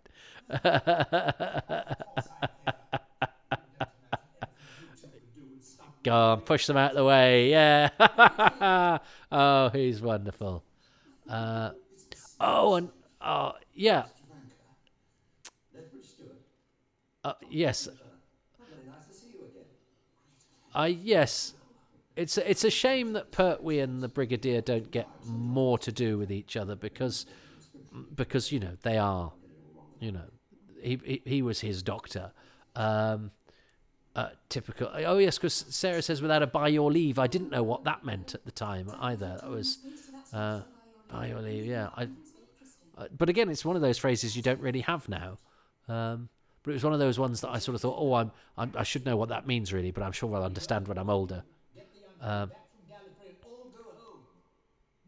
I love the way that the first Doctor. Um, I, I and it's respectful actually, even though he's, he's still he's still the youngest Doctor. The fact that it's him, uh, Troughton's great. The way he winds up Pertwee, uh, and I'm glad they got on in real life. Uh, they had good fun, didn't they? But they didn't, did they? In the, the fortunately, I do. Everyone does together. I love that. They didn't. I, I think. I think Troughton. Uh, uh well, Pertwee found Troughton's working methods a bit tricky on uh, the Three Doctors because actually, you know, Troughton was a you know was a consummate actor, whereas Pertwee had not. You know, did not do electronic studio drama acting really prior to Doctor Who.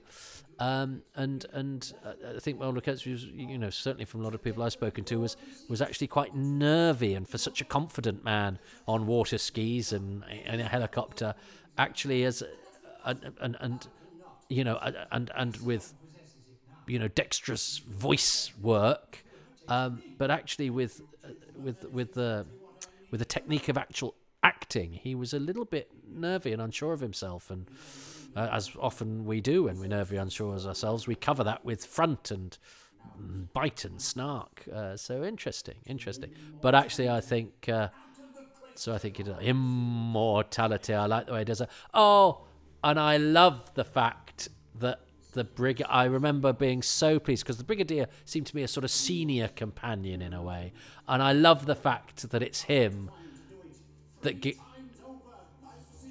That, that it's him that gets to punch the master, although Nicholas Courtney is actually not very good at punching. Um, uh, he, he, he, doesn't like bending his arm for some reason. Um, but anyway, that, that was actually quite well hidden. But I love the fact that it was the brigadier that go, it just it has so many little bits that seem to me die.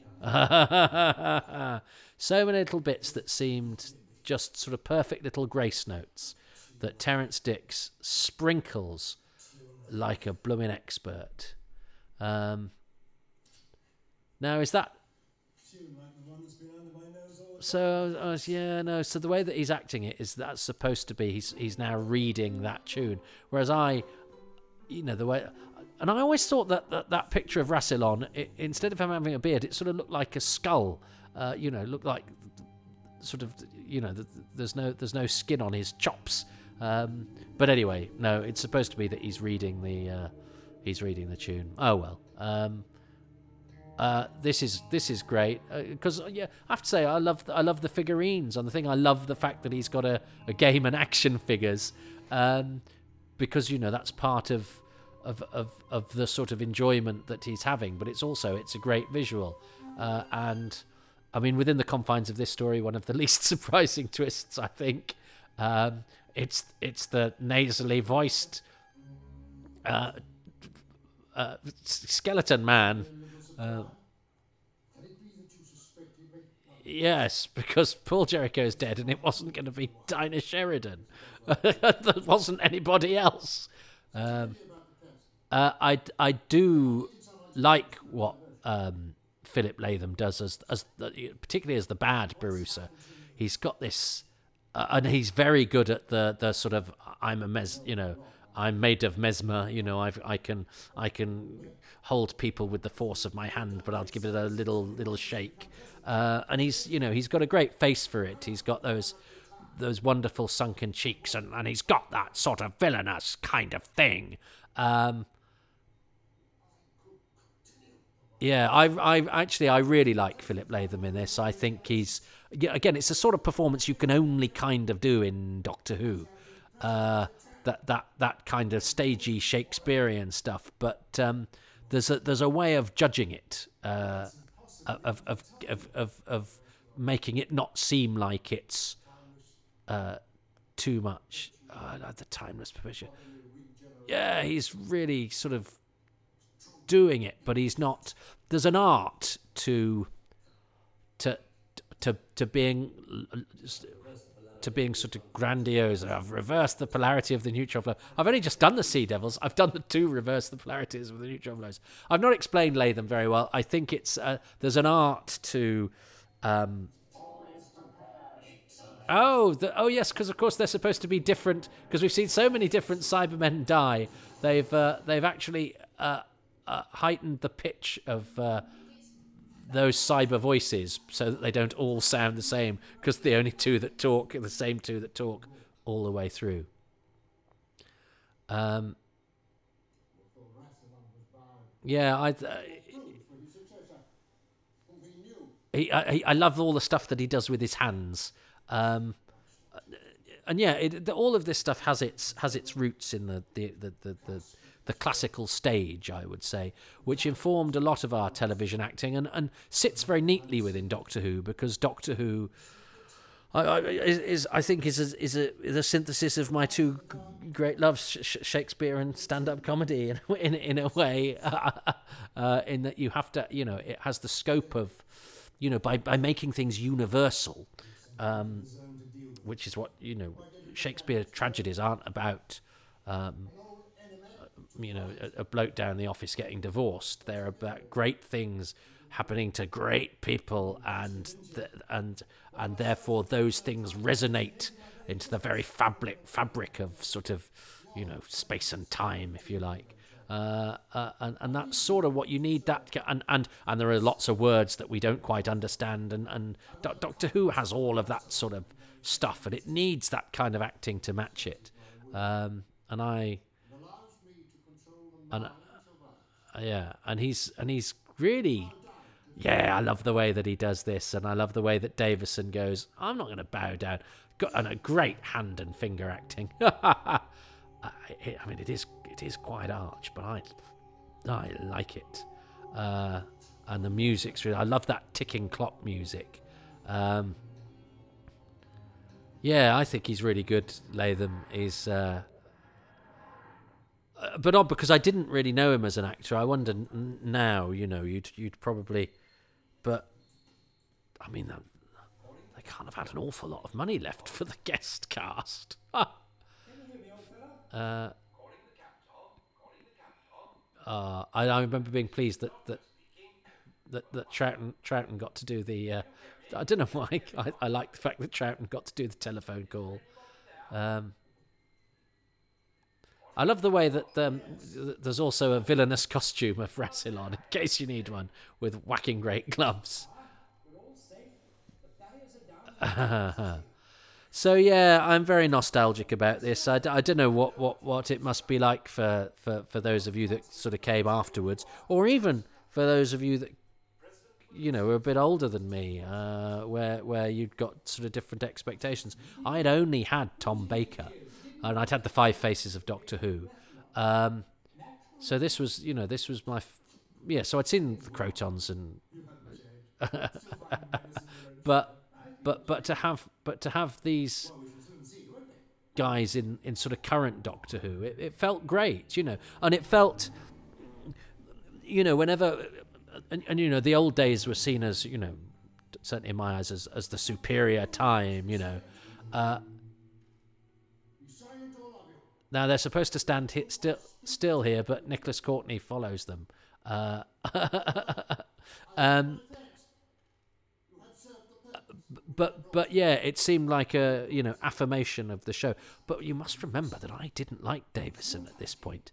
Um, he he to me was the the bad doctor because he was young. It's very interesting that um, interesting um, that that nowadays you know people are and and it's, and it's lovely, but but but people, um, you know, younger fans of, you know, are, are, are very happy because they are now getting represented by uh, the Doctor, whether it be the the uh, you know we have a black Doctor coming now, or we had Joe Mudd. I remember somebody uh, talking to somebody recently saying how important it was to a black friend of theirs that there was Jo Martin, uh, you know, had finally been a black Doctor, and you know you can't underestimate that sort of stuff. And of course, Jodie Whittaker is the female Doctor. But for me, as a young person, and I know it's very different, but but as a young person, the youngest Doctor I had no, held no interest for me whatsoever. I was I, I, didn't I it wasn't that I I, I, I needed to identify with uh, with with that aspect of the Doctor at all. Um, I I needed a I needed a father figure. Is that what it is? Um, maybe that's what it is. But I love Davison now. He's I mean he he's he's high up on my list of favourites now. But uh, and you are the notorious renegades. There's a there's a there's a bit that's in the special edition. Um, oh gosh, yes, because I'm used to watching the special edition. So there's a bit where Philip Latham seems to go quite Welsh. I don't think I don't know if he was. He goes, Rassilon lives. He is immortal. Um, that's that's uh, gone. But of course, Rassilon in the special edition has had his voice treated, whereas um, he's just basically old King Cole in a kaleidoscope here, and and Richard Matthews has that sort of slightly odd enunciation. Be very sure. Uh, I've I've had uh, lots of cakes and ale, uh, uh and I'm old King Cole. Um, uh, again, I think now. I, th- I th- I, yeah, and isn't it wonderful that, that it's the first Doctor? I find that I, I love the fact that even though he's the younger Doctor, he is the senior Doctor. He's the original, you might say, and that he, and I think it's lovely as well for Hurndall because he's the one actor that isn't strictly speaking the Doctor, gets to solve it, and I that just seems right to me. It seems respectful and kind, both within and without the drama. I'm very happy with it. Immortality. Uh, I remember seeing Richard Ma- Mathews in a BBC Shakespeare and going, I think I know. Oh, and then he went something like, Yes, hello, I am a thing. I went, Oh, yeah. But I don't think I've ever seen him in anything else. Whereas now, of course, you know, you would offer that to the most famous actor in the world. You'd go, You only have to come in for an afternoon. Um, you, know, we'll we'll film we'll film you in front of a curtain, and you go go home for your tea. But again, the, uh, this was this was genius this was the sort of thing that I love that image of the of the of the the, the faces, but you know, set in stone. Um, but I remember thinking that was so clever when I was a kid. That's a great shot as well. The fact that Borusa, um, you know, turns around and vanishes, but he's in front of the plinth that's been laid ready for him. That that I love the fact that you they temporarily come alive just when somebody else is about to be stuck in the. Well, they're a bit like the paving stone in Love and Monsters, aren't they? Actually, they could you could stick you stick Shirley Henderson next to them. I love the way Patrick Troughton hides behind Jon Pertwee. What a glorious man he is. Um, but yeah, you'd you'd you'd. I know. Uh, yes. Uh, now this this doesn't quite fit in. Um, you know, for anyone who'd been any in any doubt about the beginning bits, uh, would have then gone. Even though it's lovely that the staff get stuck in the door, you sort of go, um, yeah, no, that doesn't tie in with what we've had before remotely. Uh, and I think there's a nice bit in the book, isn't there, where it says his eyes sort of, or have I imagined that? But it's that he, he slightly lingers before he vanishes. But yes, I, I, I remember being very cross that um, You've chosen wisely, Doctor. I'll get to why I was cross. Um, but um, yeah, I, I I remember as a kid, you know, the thinking how clever this was. And of course, it's not remotely clever at all. He who wins shall lose, and uh, blah blah blah. It's it's really simple. But as a kid, it's one of those. It's like when you read about sort of Greek riddles or whatever um, in in you know his history books or puzzle books or whatever. Anything that you had a chance in hell of getting. And then when you learnt the answer, you remembered the riddle and thought was really, really clever. Um, you know, it was those are sort of you know their brain exercise, aren't they? Their brain food. They they they they nurture your you know your reasoning and intelligence and, and even your sense of humor. Um, and you know, a, a, sentence that has a double meaning that the doctor saw through is uh, you know is is perfect. I mean, they they needn't have been there. Let let's be honest. Um, if they hadn't, you know, if, if they hadn't been there, Lord President Borusa would have claimed immortality and would have been stuck as a head in a plinth. But I I still think that's a wise, you know, decision by Dicks Fancy Pants. Um, uh, you're the scarecrow, mate. Uh, um, uh, you know, I think I think it was wise to keep it f- fairly simple and to give us what we wanted, which was lots of lovely banter between the different characters. But the banter is of a different character depending on who the people are, because Terrance Dicks knows these people so well, or if he doesn't, he's just very adept at writing in their voices. It's it's a it's a better piece of script writing than it seems, I think, because it's obviously a, a, sort of fairly straightforward board game, essentially. but the ra- the way that he keeps it going and keeps you interested and has so many memorable lines and set pieces and nods to the past and gives everybody different bits to do. Um, but I remember being furious with Davison for saying, I'm certainly not the man I was, thank goodness. You're not fit to lick their boots. You are the new doctor. You must be nicer and more deferential to the old doctors because the past is better and everything new and that is close to me and like me and in my lifetime is awful because of self loathing. um, I, I, there's something about the way that the guards sort of march around is quite funny. Um, uh, uh, but da- Davison's Davison's not unlike Troughton with the sort of slightly. He, he's slightly sort of schoolboyish, isn't he? As well, I haven't really thought about that before. Um,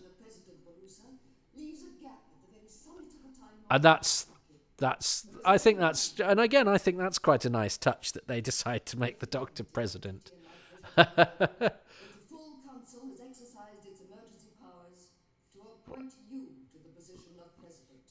um, you know that's you know again it's a, it's a, it's a, and of course the Doctor does that very again very clever thing of outwitting her with the with the the power that she has bestows her.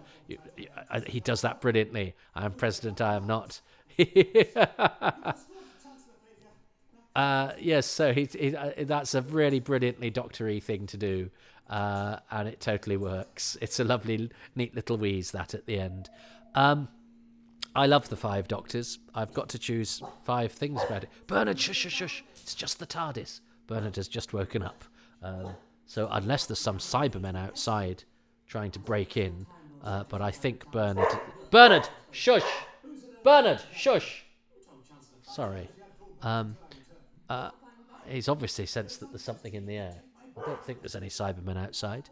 Um, I, I like the way that Mark Strickson thinks the Cybermen will be furious. Bernard, shush! Um, and it's it's quite a contrived little bit of dialogue at the end, but it kind of works. I like it.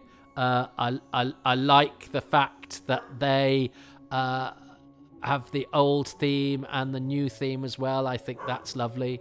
Um, uh, but yeah, it's it's it's quite a contrived piece of uh, uh, uh, exchange at the end, but it gives us that how it's all how it all started. Why not? Um, oh.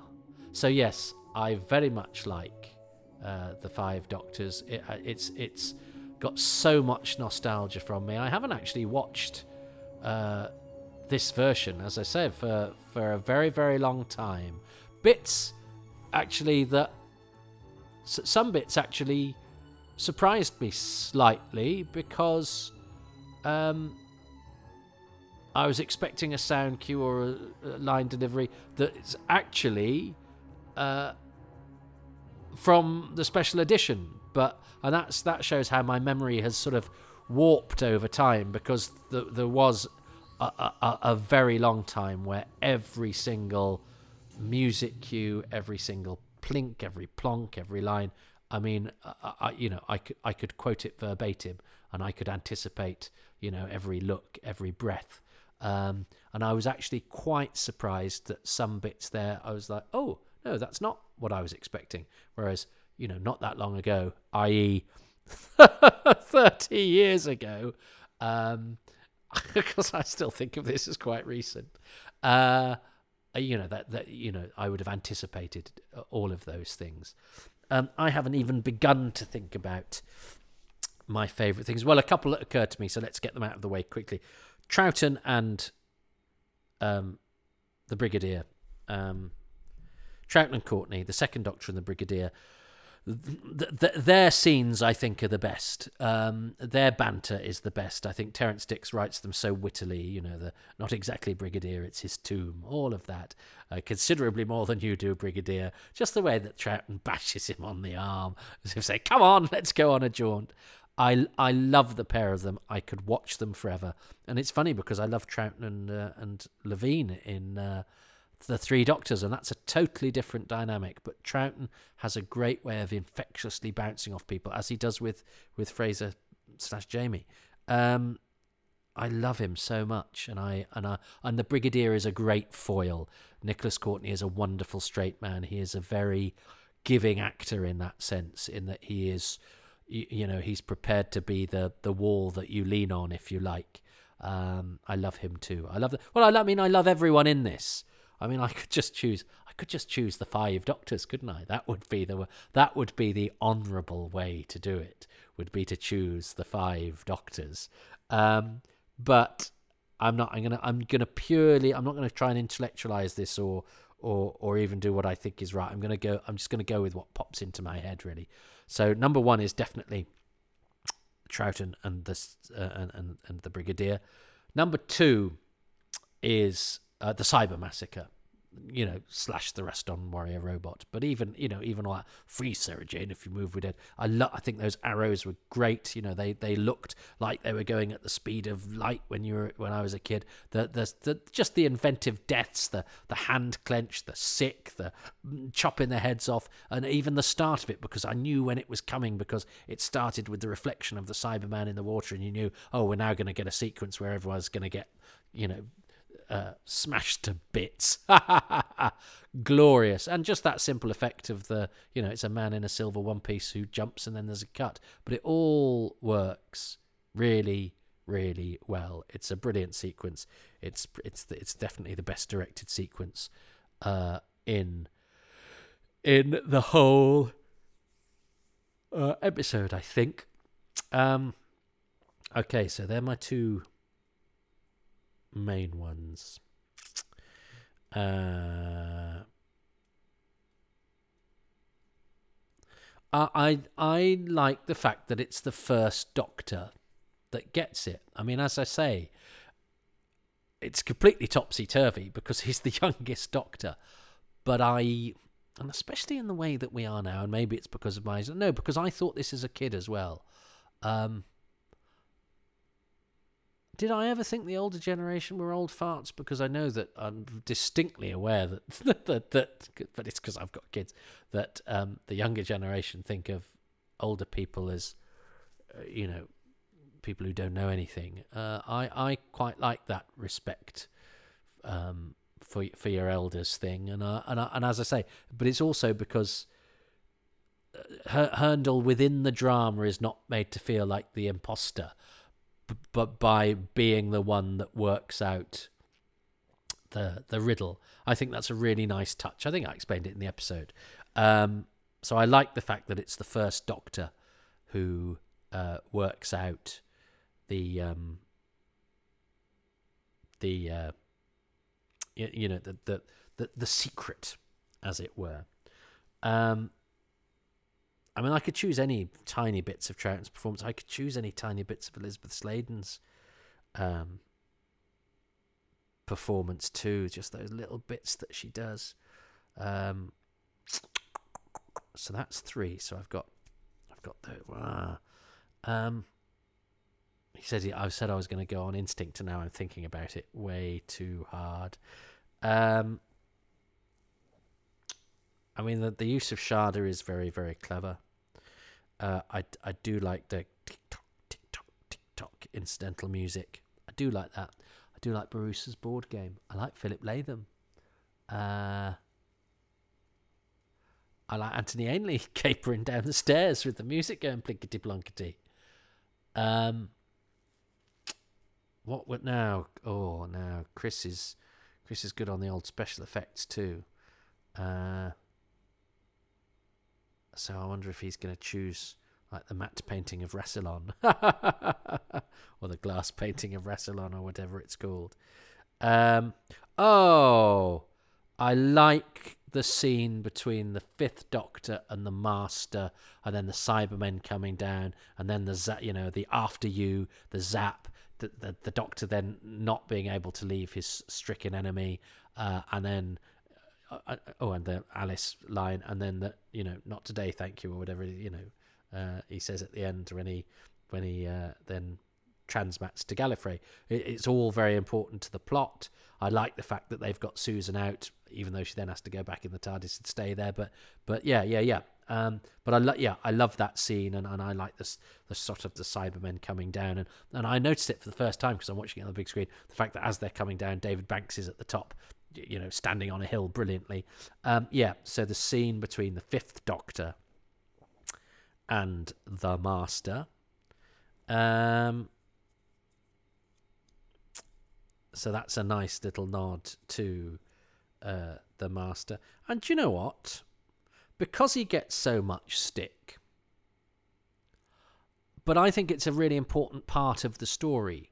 And and because you can't kill any of the returning, you know, it would be a bit bit mean to bring back uh, uh, Susan and then kill her. Do you know what I mean? That would leave a really nasty taste in the mouth. There has to be some uh,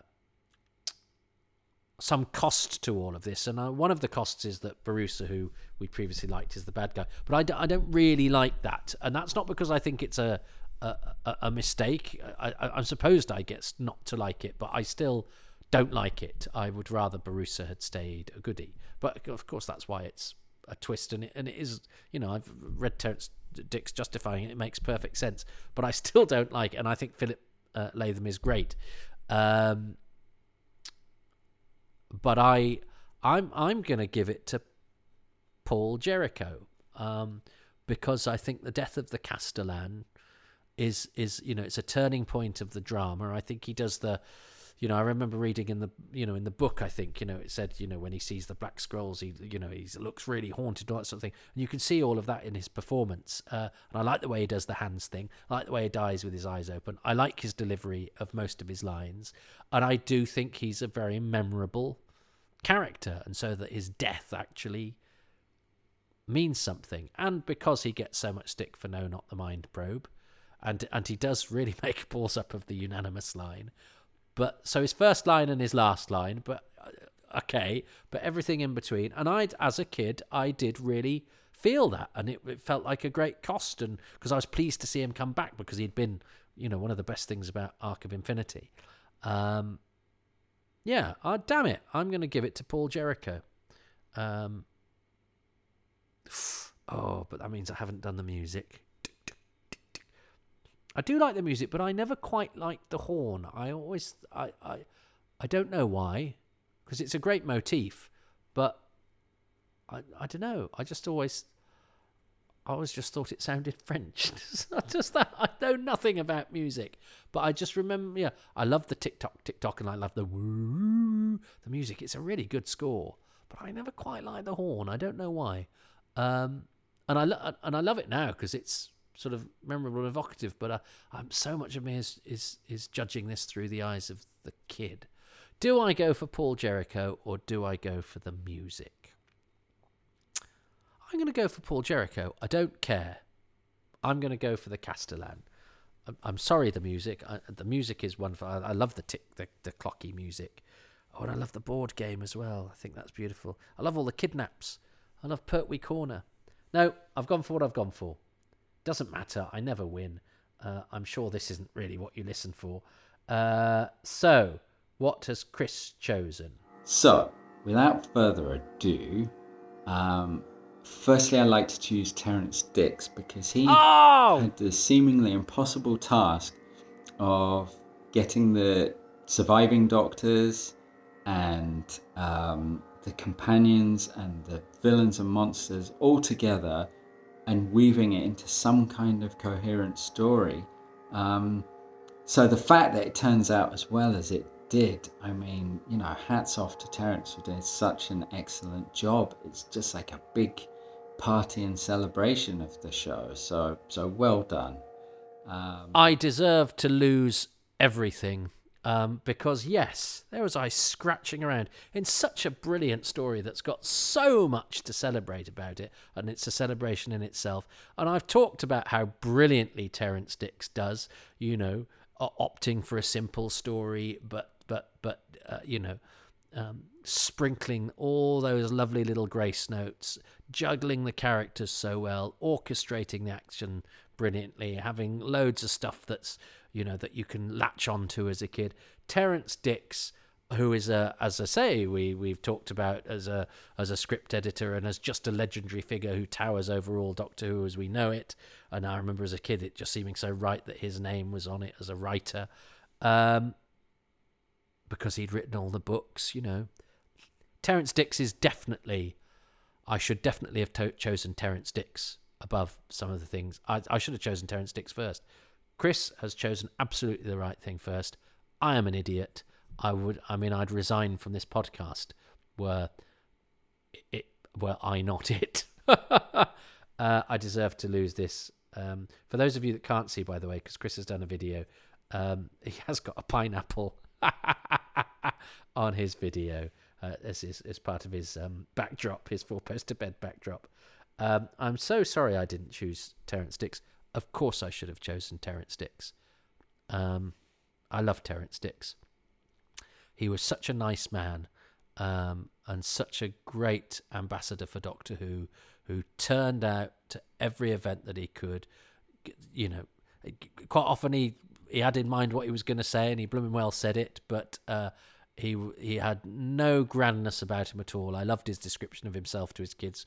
His kids said, "Are you famous?" And he said, "Yes, but only to a very small amount of people."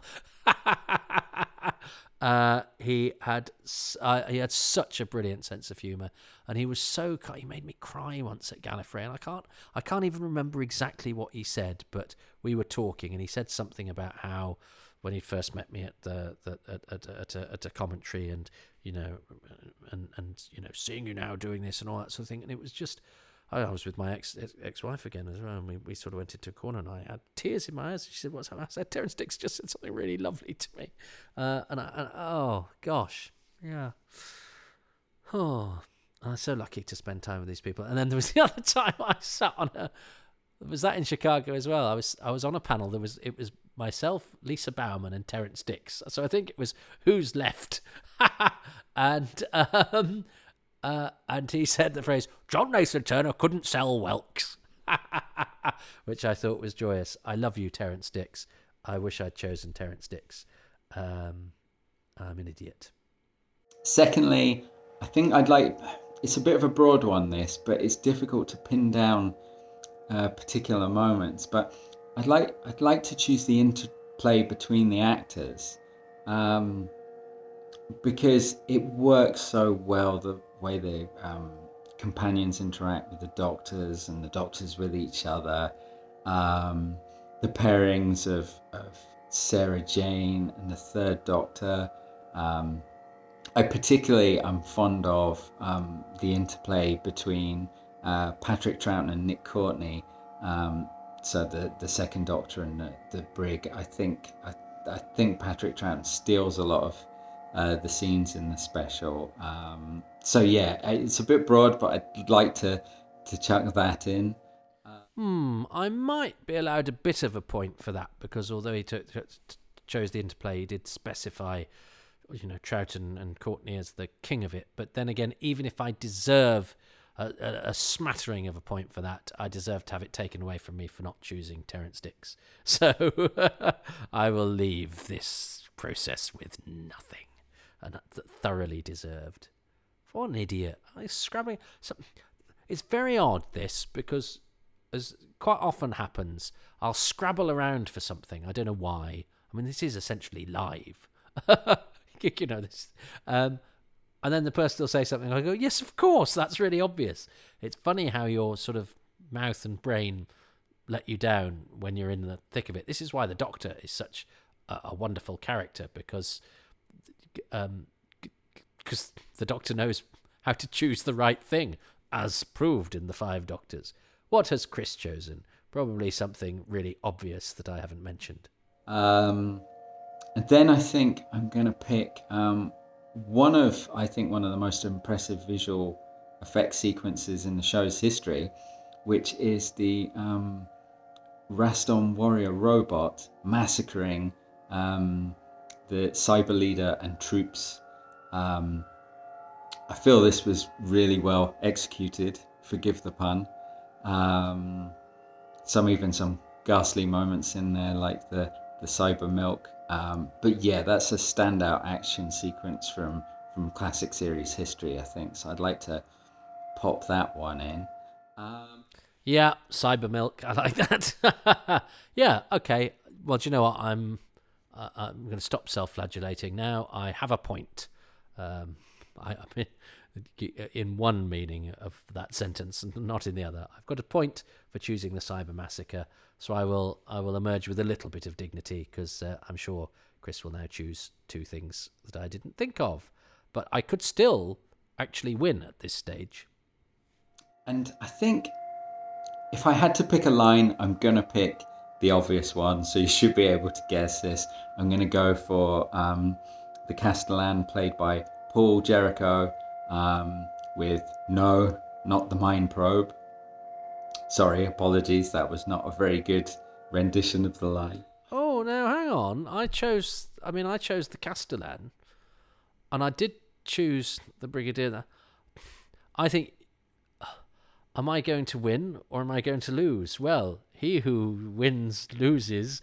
Um, because I've got. I mean, I've got. As I say, number two, I got a sort of bit of, didn't I? Number three, definitely spot on. Number four, I mean, it, you know, I said, all right, I said Paul Jerricho slash the Castellan, but he, he, he specified a bit that Paul Jerricho the Castellan does. I, yeah, you know, I mean, a benevolent uh, uh, judge of this, a benevolent disembodied old King Colehead uh, with with with some disco lights uh, driving past him might might uh, might, say I'm doing very well here. Having, I mean, if if if I'd gone for the if I'd gone for the one I should have done at the beginning, I think I would now be cruising to victory. Anyway, number five. Um, and then finally, I think I'm going to pick um, the score to the Five Doctors and the end credits theme arrangement because from that Gallifreyan horn sound, um, I feel that uh, right right through to the um, end end credits with the mashup of the 60s and the then current 80s Peter Howell version of the theme um, is just um, so well done and a nice nod to the series history as well. Um, I hope you enjoy this as much as I enjoy it, Toby. And um, to everyone out there watching and listening, um, stay safe and see you on the flip side. Thank you. Ah, yes, that is because um, Chris was talking in a time of COVID, of great plague. Um, I'll tell you what it was about the the horn I didn't like. It sounded like when people used to make music out of blowing into two bits of paper. Did people do that? Or have I just dreamt that? They'd make a sort no, or in blades of grass. Um, yeah. I don't like. I don't know why I don't like the horn. I just don't like the horn. I love the rest of it. And to be fair, if if I had chosen the score, I wouldn't have chosen Paul Jerricho. So I'm not gonna sort of go, oh, so near and yet so far. I always like, to, yeah. Anyway, let's not get into that. But yes, um, but I, I still did okay there. But I'm, I'm, I'm yeah. I, part of me thinks I should have chosen the score because I, I, I like a, a lot of the elements of it very, very much, and I think it excellent dude. I, I I love the the sort of kidnapping music and that certainly that stuff in the early piece where you know where he's placing the pieces on the on the board and all of that. I think that's really evocative and the chase. You know when everyone gets chased. Oh, and then yeah, the music at Pertwee Corner. No, no, no, no, no. Um, so yeah, it's a great score. I just there's something about the the the sort of yeah the uh, the blade of grass horn that uh, I don't know. I, I don't know anything about music, so it's not a criticism. Um, uh, but yes, I should have remembered Terrance Dicks. And thanks to Chris, yes, who was talking. I think he recorded that during COVID times, out of which we hopefully have pretty much emerged. But I chose the 20th anniversary special um, for Happy Times and Places number 50 um, because it made a certain sort of sense to me, and because nobody, well, somebody has chosen uh, the 50th anniversary special, but they haven't recorded their contribution to it yet, and they have a very good excuse, so that's fine. Um, but I wanted to do some some sort of landmark, and to me, this was a great landmark. This was. It just seemed like Doctor Who was was you know such a part of the cultural furniture, um, and and it has that added thing of I'd I'd missed it, and some people had gone to the effort because my Doctor Who thing was deemed worth making a, a, an effort, a sort of sacrifice, or, or or at least just some time, some energy towards me, which was uh, lovely, um, and I didn't feel was always the case.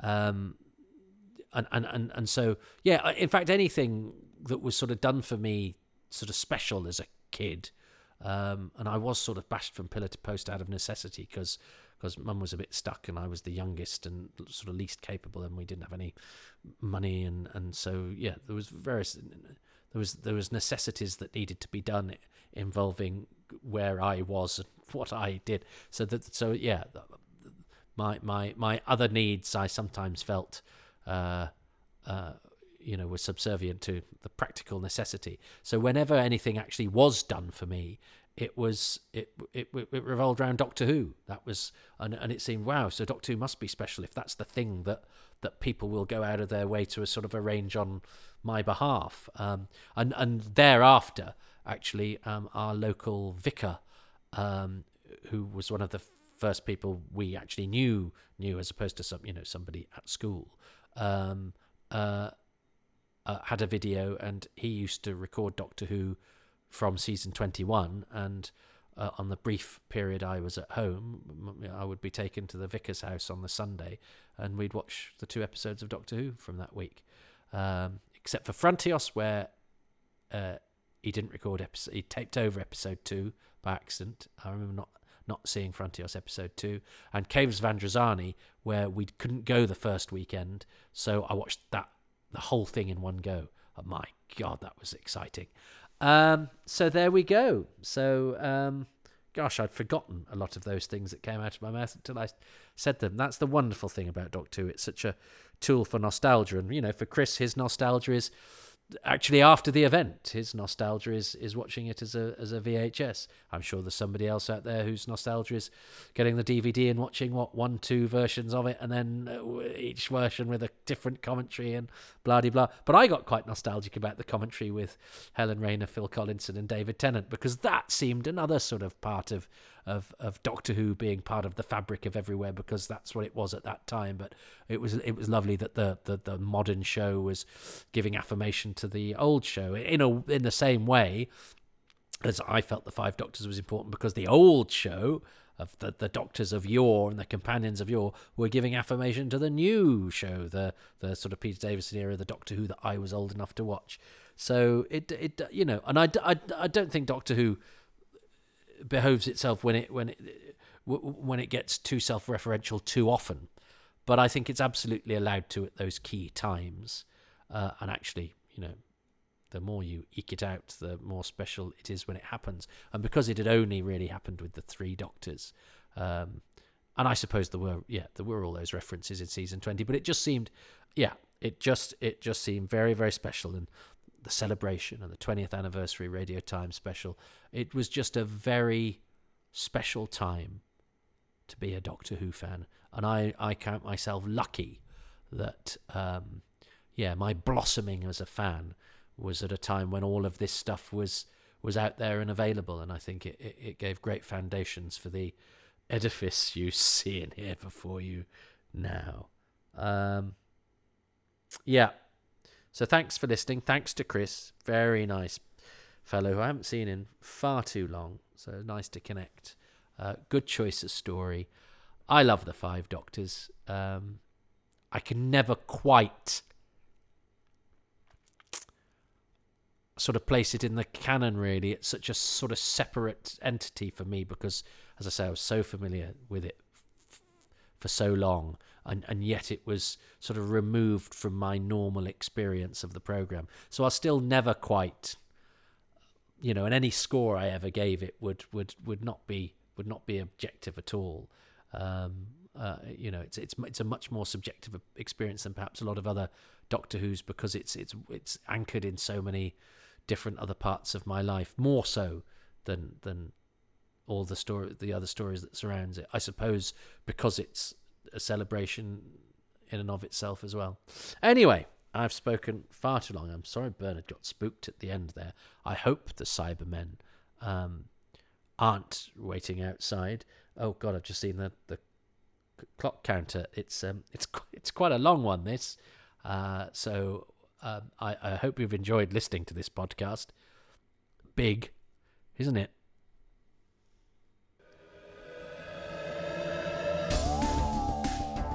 Thank you so much for listening to Happy Times and Places, which is presented by me, Toby Hadoke. My special guest was Chris Cassell, who can be found on Twitter at Chris Cassell81. Cassell is two S's, two L's.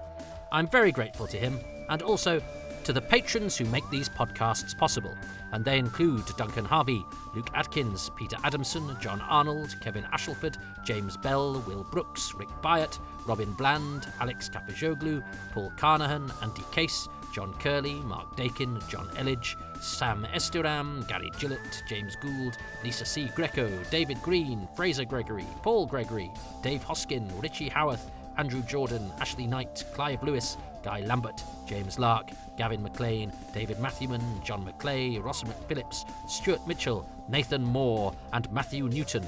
The music is by Dave Gates, the artwork, Dylan Patterson.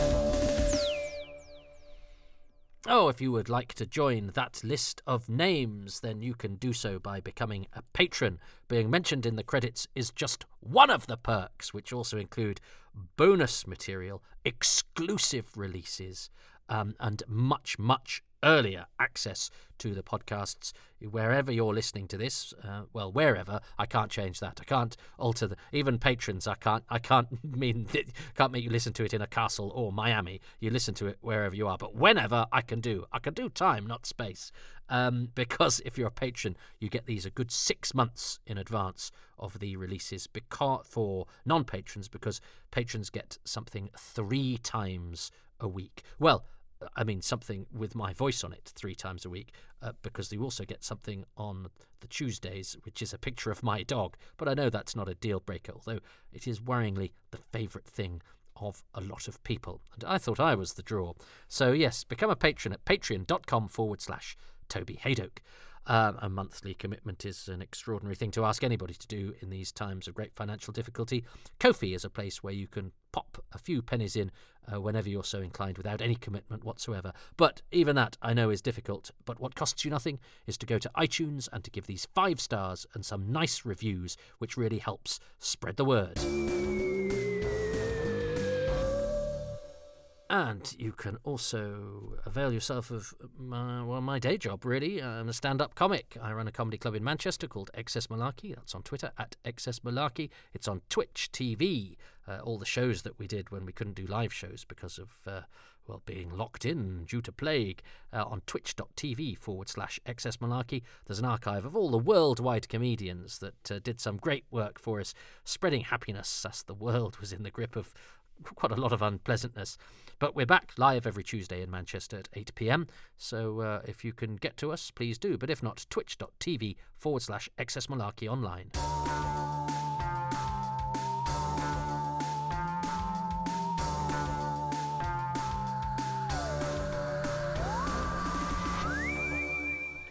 Um, now, having shouted at poor old Bernard to be quiet because there was nothing out there, um, well, apart from the fact the front door was open when I went to bed, and it had certainly been closed when I started the commentary, and there was nobody else who could possibly have opened the door. So, like like the door, like the entrance to Rassilon's tomb, it opened on its own. How spooky is that? Very spooky is the answer. Very spooky indeed.